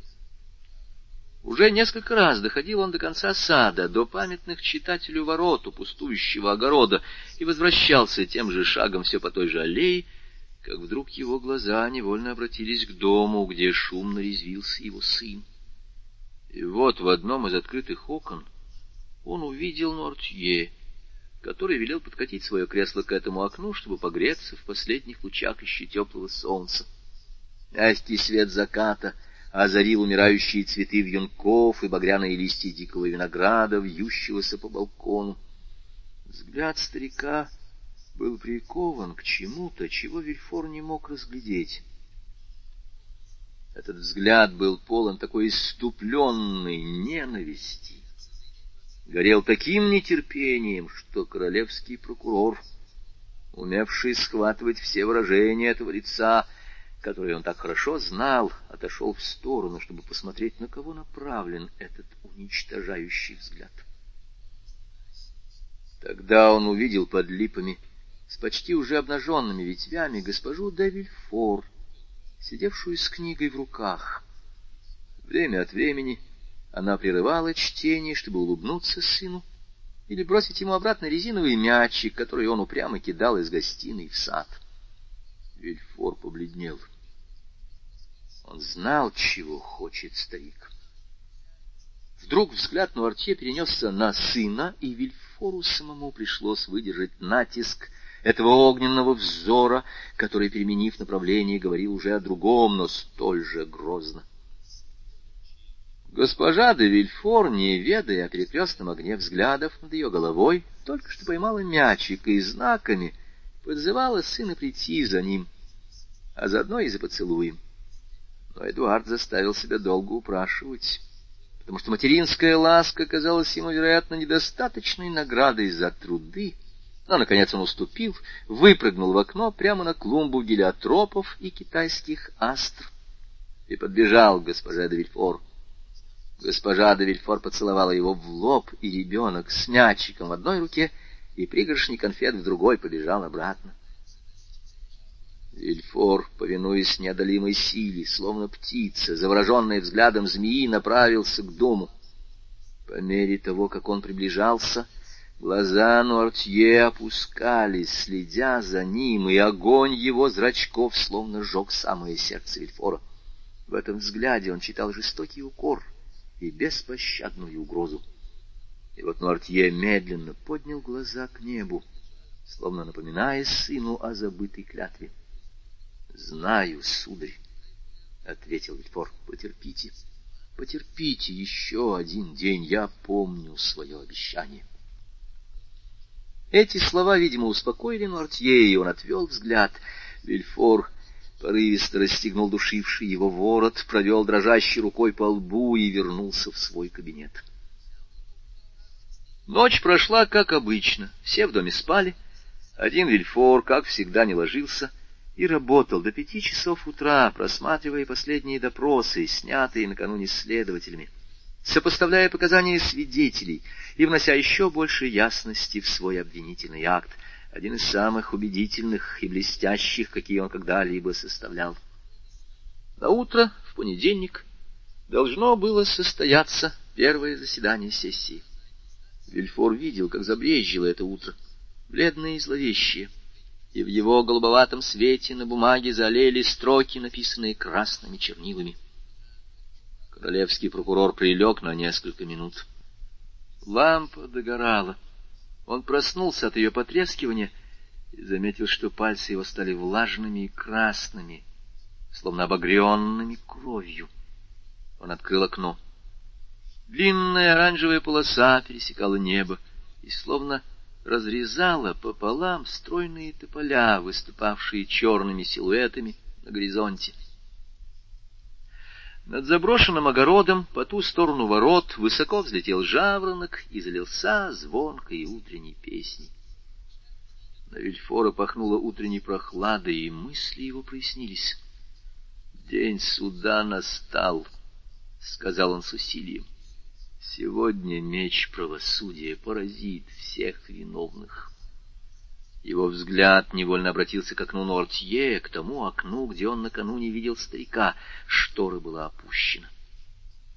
И все же образ отца был для него так жив, что он обратился к этому темному окну, словно оно было отворено, и из него смотрел грозный старик. «Да», — прошептал он, — «да, будь спокоен». Опустив голову, он несколько раз прошелся по кабинету, потом, не раздеваясь, бросился на диван, не столько чтобы уснуть, сколько чтобы дать отдых телу, окоченевшему от усталости и от бессонной ночи за письменным столом. Понемногу все в доме проснулись. Вильфор из своего кабинета слышал один за другим привычные звуки, из которых слагается повседневная жизнь. Хлопанье дверей, дребезжание колокольчика — госпожи де Вильфор, зовущей горничную, первые возгласы Эдуарда, который пробудился радостный и веселый, как пробуждаются в его годы. Вильфор, в свою очередь, тоже позвонил. Новый камердинер вошел и подал газеты. Вместе с газетами он принес чашку шоколада. — Что это? — спросил Вильфор. — Шоколад? Я не просил. Кто это позаботился обо мне? — Госпожа де Вильфор Она сказала, что вам надо подкрепиться, потому что сегодня слушается дело убийцы Бенедетто, и вы будете много говорить. И камердинер поставил на стол у дивана, как и остальные столы, заваленные бумагами, золоченую чашку. Затем он вышел. Вильфор мрачно посмотрел на чашку, потом вдруг взял ее нервным движением и залпом выпил шоколад. Казалось, он надеялся, что этот напиток смертоносен и призывал смерть, чтобы избавиться от долга исполнить, который для него было тяжелее, чем умереть. Затем он встал и принялся ходить по кабинету с улыбкой, которая ужаснула бы того, кто ее увидел. Шоколад оказался безвреден. Когда настал час завтрака, Вильфор не вышел к столу. Камердинер снова вошел в кабинет — Госпожа де Вильфор велела напомнить, что пробило одиннадцать часов, и что заседание назначено в двенадцать. — Ну и что же? — сказал Вильфор. — И спрашивает, поедет ли она вместе с вами. — Куда? — В суд. — Зачем? — Ваша супруга говорит, что ей очень хочется присутствовать на этом заседании. — Ах, ей этого хочется? — сказал Вильфор зловещим тоном. Камердинер отступил на шаг. — «Если вы желаете ехать один, я так и передам», — сказал он. Вильфор молчал, нервно царапая ногтями бледную щеку. «Передайте госпоже де Вильфор», — ответил он наконец, — «что я хочу с ней поговорить, и прошу ее подождать меня у себя. Слушаю, сударь, а потом придете побрить меня. Сию минуту». Камердинер вышел, потом вернулся, побрил Вильфора и одел во все черное. Затем он доложил. Госпожа де Вильфор сказала, что она вас ждет. Я иду. И Вильфор с папками под мышкой, с шляпой в руке направился к комнатам жены. У двери он остановился и отер пот со лба. Затем он открыл дверь. Госпожа де Вильфор сидела на атаманке, нетерпеливо перелистывая журналы и брошюры, которые Эдуард рвал на куски, даже не давая матери их дочитать. Она была готова к выезду. Руки были в перчатках, шляпа лежала на кресле. — А вот и вы, — сказала она естественным и спокойным голосом. — Боже мой, да чего вы бледны? Вы опять работали всю ночь. Почему вы не пришли позавтракать с нами? Ну что же, берете вы меня с собой, или я поеду одна с Эдуардом? Госпожа де Вильфор, как мы видим, задала множество вопросов, но Вильфор стоял перед ней неподвижный, немой, как изваяние. — Эдуард, — сказал он, наконец, повелительно глядя на ребенка, — пойди поиграй в гостиной, мне нужно поговорить с твоей матерью. Госпожа де вздрогнула. Холодная сдержанность мужа и его решительный тон испугали ее. Эдуард поднял голову, посмотрел на мать и, видя, что она не подтверждает приказа Вильфора, продолжал резать головы своим оловянным солдатиком. — Эдуард! — крикнул Вильфор так резко, что мальчик вскочил. — Ты слышишь? Ступай. Ребенок, не привыкший к такому обращению, весь побледнел. Трудно было бы сказать, от злости или от страха. Отец подошел к нему, взял его за локоть и поцеловал в лоб. — Иди, дитя мое, иди, — сказал он. Эдуард вышел. Вильфор подошел к двери и запер ее на задвижку. — Боже мой! —— сказала госпожа де стараясь прочесть мысли мужа. На губах ее появилось подобие улыбки, которая тотчас же застыла под бесстрастным взглядом Вильфора. — Боже мой, что случилось? — Сударыня, где вы храните яд, которым вы обычно пользуетесь? Отчетливо и без всяких предисловий произнес королевский прокурор. Госпожа де Вильфор вся затрепетала — точно жаворонок, над которым коршун суживает свои смертоносные круги. Хриплый, надтреснутый звук, ни крика, ни вздох, вырвался из груди побледневшей до синевы госпожи де Я вас не понимаю, — тихо сказала она. Она хотела встать, но силы изменили ей, и она снова упала на подушке от таманки.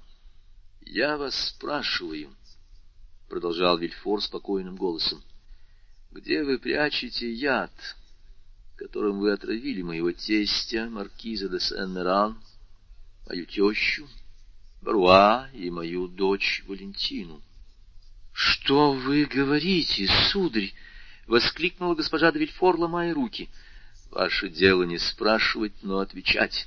— Мужу или судье? — пролепетала госпожа де Вильфор. — Судье, сударыня.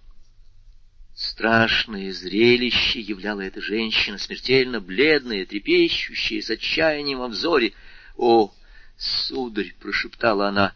И это было все. — Вы мне не отвечаете, сударыня? — воскликнул грозный обличитель. Потом он добавил с улыбкой еще более ужасной, чем его гнев. — Правда, вы и не отпираетесь.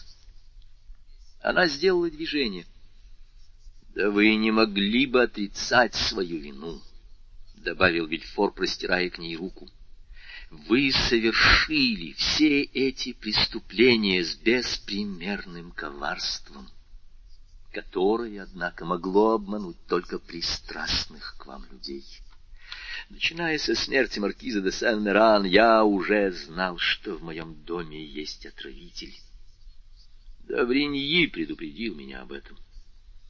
После смерти Баруа, да простит меня Бог, мои подозрения пали на ангела — даже когда нет явного преступления, подозрение всегда отлеет в моей душе. Но после смерти Валентины у меня уже не оставалось сомнений, сударыня. И не только у меня, но и у других. Таким образом, ваше преступление, известное теперь двоим, подозреваемое многими, станет гласным. И, как я вам уже сказал, сударыня, с вами говорит теперь не муж, а судья. Госпожа де Вильфор закрыла лицо руками. — Не верьте внешним признакам, умоляю вас, — прошептала она. — Неужели вы так малодушны? — воскликнул с презрением Вильфор. — Правда, я всегда замечал, что отравители малодушны. Ведь у вас хватило мужества видеть, как умирали два старика и невинная девушка, отравленные вами.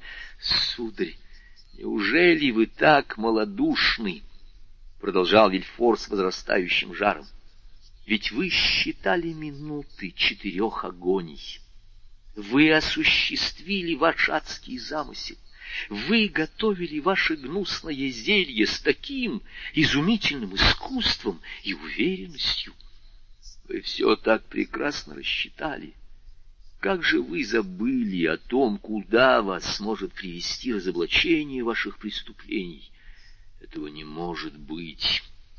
Вы, наверное, приберегли самый сладостный, самый быстрый, самый верный яд, чтобы избегнуть заслуженной кары. Вы это сделали, я надеюсь.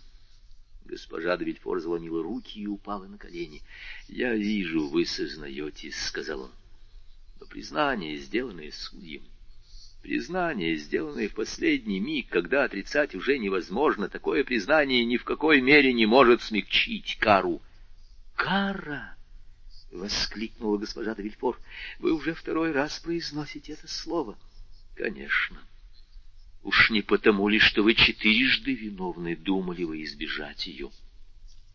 Уж не потому ли, что вы жена того, кто требует этой кары, думали вы, что она минует вас? Нет, сударыня, отравительницу, кто бы она ни была, ждет эшафот, если только, повторяю, — Отравительница не позаботилась приберечь для себя нескольких капель самого верного яда. Госпожа де Вильфор дико вскрикнула, и безобразный, всепоглощающий ужас исказил ее черты. — Не бойтесь. Я не требую, чтобы вы взошли на эшафот, — сказал королевский прокурор. — Я не хочу вашего позора. Он был бы и моим позором, напротив. Вы должны были понять из моих слов, что вы не можете умереть на эшафоте. Нет, я не поняла. Что вы хотите сказать? Еле слышно пролепетала несчастная. Я хочу сказать, что жена королевского прокурора не хочет запятнать своей низостью безупречное имя и не обесчестит своего мужа и сына. Нет, о нет, этим вы совершите доброе дело, сударыня, я благодарен вам. Благодарны за что? За то, что вы сейчас сказали. Что я сказала? Я не знаю, не помню, боже мой! И она вскочила, страшная, растрепанная, с пеной на губах. Вы мне не ответили на вопрос, который я вам задал, когда вошел сюда. Где яд, которым вы обычно пользуетесь? Госпожа де Вильфор судорожно стиснула руки. — Нет, нет, вы этого не хотите! — вырвался из ее груди вопль. — Я не хочу только одного, сударыня чтобы вы погибли на эшафоте, слышите? — отвечал Вильфор. — Жальтесь, я хочу, чтобы правосудие свершилось. Мой долг на земле карать, — добавил он со сверкающим взглядом, — всякой другой женщине. Будь она даже королева, я послал бы палача, но к вам я буду милосерден. Вам я говорю, сударыня, — ведь вы приберегли несколько капель вашего самого нежного, самого быстрого и самого верного яда. Пощадите, оставьте мне жизнь. Она все-таки была малодушна, — сказал Вильфор. Вспомните, я ваша жена. Вы отравительница. Во имя неба. Нет. Ради вашей былой любви ко мне. Нет, нет. Ради нашего ребенка. Ради ребенка оставьте мне жизнь. Нет, нет и нет. Если я вам оставлю жизнь, вы, может быть, когда-нибудь убьете и его. Я... «Я убью моего сына!» — вскрикнула эта безумная мать, бросаясь к Вильфору. «Убить моего Эдуарда! Ха-ха-ха!» И дикий демонический хохот, хохот помешанный, огласил комнату и оборвался хриплым стоном. Госпожа де Вильфор упала на колени. Вильфор подошел к ней. — Помните, сударыня, — сказал он, — что если к моему возвращению правосудие не свершится, я сам вас изобличу и сам арестую. Она слушала, задыхаясь, сраженная, уничтоженная. Казалось, одни глаза еще жили на этом лице. — Вы поняли? — сказал Вильфор. — я иду в залу суда требовать смертной казни для убийцы. Если возвратясь, я застану вас живой. Вы проведете эту ночь в консьержерии. Госпожа де Вильфор глубоко вздохнула и без сил опустилась на ковер королевском прокуроре, казалось, шевельнулась жалость. Его взгляд смягчился, и, слегка наклонив голову, он медленно произнес «Прощайте, сударыня». Это слово, как нож гильотины, обрушилось на госпожу де. Она потеряла сознание. Королевский прокурор вышел и, притворив дверь, дважды повернул ключ в замке. Сессия. Дело Бенедетто, как его называли в судебном мире и в светском обществе, вызвало огромную сенсацию. Завсегдатый кафе де Пари, Генского бульвара и Булонского леса, мнимый Кавальканти, за те два-три месяца, что он жил в Париже и блистал в свете, завел множество знакомств. Газеты сообщали немало подробностей о его парижской жизни о его жизни на каторге. Все это возбуждало живейшее любопытство, особенно среди тех, кто лично знал князя Андрея Кавальканти. Все они были готовы пойти на все, лишь бы увидеть на скамье подсудимых господина Бенедетто, убийцу своего товарища по каторге. Для многих Бенедетто был, если не жертвой правосудия, то, во всяком случае, жертвой судебной ошибки. Господина Кавальканти знали в Париже, и все были уверены, что он появится и выручит из беды своего славного отпуска. Но многих, никогда не слыхавших о пресловутой венгерке, в которой он предстал перед графом Монте-Кристо, произвели немалое впечатление величавая внешность, рыцарский облик и светское обращение старого патриция, который, надо сознаться, в самом деле имел вид истого вельможи, пока он молчал, и не вдавался в арифметические вычисления. Что касается самого подсудимого, то многие помнили его таким любезным, красивым и щедрым, что они предпочитали видеть во всем случившемся кознь какого-нибудь врага, как это иной раз и случается в мире, где богатство дает власть творить добро и зло и наделяет людей поистине неслыханным могуществом. Итак, все стремились попасть на заседание суда, одни, чтобы насладиться зрелищем, другие, чтобы потолковать о нем. С семи часов утра у дверей собралась толпа, и за час до начала заседания зала суда была уже переполнена избранной публикой. В дни громких процессов до выхода судей, а нередко даже и после этого, зала суда весьма напоминает гостиную, где сошлись знакомые, которые то подходят друг другу, если не боятся, что займут их места, то обмениваются знаками, если их разделяет слишком много зрителей, адвокатов и жандармов стоял один из тех чудесных осенних дней, которые вознаграждают нас за дождливое и слишком короткое лето. Тучи, которые утром заслоняли солнце, рассеялись, как по волшебству, и теплые лучи озаряли один из последних, один из самых ясных дней сентября. Бошан, король прессы, для которого всюду готов престол, лорнировал публику. Он заметил Шато Рено и Дебре, которые только что заручились расположением полицейского и убедили его стать позади них, вместо того, чтобы заслонять их, как он был вправе сделать. Достойный блюститель порядка чутьем угадал секретаря министра и миллионера. Он выказал по отношению к своим знатным соседям большую предупредительность и даже разрешил им пойти поболтать с Бошаном, обещая посторожить их места. — И вы пришли повидаться с нашим другом? — сказал Бушан. — Ну как же, — отвечал Дебре, — наш милейший князь. Черт возьми, вот они какие итальянские князья. Человек, чьей генеалогией занимался сам Данте, чей род восходит к божественной комедии. Висельная аристократия, — флегматично заметил Шаторено. — Вы думаете, он будет осужден? — спросил Дебре Бушана. — Мне кажется, это у вас надо спросить. — отвечал журналист. — Вам лучше знать, какое настроение у суда. Видели вы председателя на последнем приеме министра? — Видел. Что же он вам сказал? — Вы удивитесь. — Так говорите скорее, я так давно не удивлялся. Он мне сказал, что Бенедетто, которого считают чудом ловкости, титаном коварства, просто-напросто мелкий жулик, весьма недалекий и совершенно недостойный тех исследований, которые после его смерти будут произведены над его френологическими шишками. — А он довольно сносно разыгрывал князя, — заметил Башан. — Только на ваш взгляд, Башан, потому что вы ненавидите бедных князей и всегда радуетесь, когда они плохо ведут себя, но меня не проведешь. Я, как ищейка от Геральдики, издали чую настоящего аристократа. Так вы никогда не верили в его княжеский титул? В его княжеский титул? — верил, но в его княжеское достоинство никогда. — Недурно сказано, — заметил Башан. — Но уверяю вас, что для всякого другого он вполне мог сойти за князя. Я его встречал в гостиных у министров.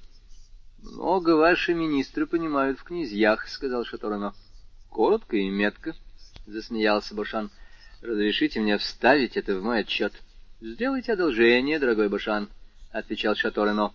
Я вам уступаю мое изречение по своей цене. — Но если я говорил с председателем, — сказал Дебрая Бушану, — то вы должны были говорить с королевским прокурором. Это было невозможно. Вот уже недели, как Вильфор скрывается от всех. Да, это и понятно после целой цепи странных семейных несчастий, завершившихся столь же странной смертью его дочери. Странной смертью? — что вы хотите сказать, Бушан? Ну, вы, конечно, разыгрываете неведение под тем предлогом, что все это касается судебной аристократии, сказал Бушан, вставляя в глаз монокль и стараясь удержать его. Дорогой мой, заметил Шаторено, разрешите сказать вам, что в искусстве носить монокль вам далеко до Дебре. Дебре, покажите Башану, как это делается. Ну, конечно. Я не ошибся, сказал Башан. А что? — это она. Кто она? А говорили, что она уехала.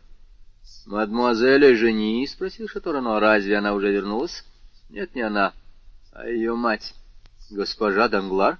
— Не может быть, — сказал Шаторано. — На десятый день после побега дочери, на третий день после банкротства мужа. Дебре слегка покраснел и взглянул в ту сторону, куда смотрел Башан. — Да нет же, — сказал он. — Эта дама под густой вуалью какая-нибудь знатная иностранка, может быть, мать князя Кавальканти, но... Вы, кажется, хотели рассказать что-то интересное, Бошан. — Я? — Да, вы говорили о странной смерти Валентины. Ах, да. Но почему не видно госпожи де Вильфор? — Бедняжка, — сказал Добре. Она, вероятно, перегоняет мелиссу для больниц или составляет помады для себя и своих приятельниц. Говорят, она тратит на эту забаву тысячи три EQ в год. В самом деле, почему же ее не видно? Я бы с удовольствием повидал ее, она мне очень нравится. — А я ее не терплю, — сказал Шаторано. — Почему это? — Не знаю. Почему мы любим, почему ненавидим, я ее не выношу, потому что она мне антипатична. Или, может быть, инстинктивно? Может быть. Но вернемся к вашему рассказу, Бушан. Неужели, господа, — продолжал Бушан, — вы не задавались вопросом, почему так обильно умирают у Вильфоров? Обильно — это недурно сказано, — заметил Шаторано. Это выражение встречается у Сан-Симона. А факту Вильфора, так поговорим о Вильфоре. — «Признаться, меня очень интересует этот дом», — сказал Добре. «Вот уже три месяца они не выходят из траура.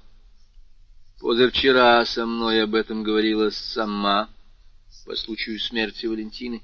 «Кто такая сама?» — спросил Шаторено. «Жена министра, разумеется. Прошу прощения», — заметил Шаторено. «Я к министру не езжу, предоставляю это делать князьям». «Раньше вы метали искры, барон». Теперь вы мечете молнии, жальтесь над нами. Не то вы испепелите нас, как новоявленный Юпитер. Умолкаю, — сказал Шаторно, — но жальтесь и вы надо мной и не дразните меня. Послушайте, Бушан, довольно отвлекаться. Я уже сказал, что сама позавчера просила у меня разъяснений на этот счет. Скажите мне, что вы знаете, я и передам. — Итак, господа, — сказал Бушан, — если в доме обильно умирают, мне нравится это выражение, то это значит, что в доме есть убийца. Его собеседники встрепенулись. Им самим уже не раз приходила в голову эта мысль. «Но кто же убийца?» — спросили они. Маленький Эдуард, Шато Рено и Дебре расхохотались. Бошан, нисколько не смутившись, продолжал. «Да, господа, маленький Эдуард Феноменальный ребенок убивает не хуже взрослого. Это шутка? Вовсе нет. Я вчера нанял лакея, который только что ушел от Вильфоров. Обратите на это внимание. Обратили. Завтра я его уволю, потому что он непомерно много ест, чтобы вознаградить себя за пост, который он со страху там на себя наложил. Так вот, этот прелестный ребенок будто бы раздобыл склянку с каким-то снадобьем, которым он время от времени подчует тех, кто ему не угодил. Сначала ему не угодили дедушка и бабушка де Сан-Маран, и он налил им по три капли своего эликсира, трех капель вполне достаточно. Затем славный Бруа, старый слуга дедушки Нуартье, который иногда ворчал на милого шелунишку.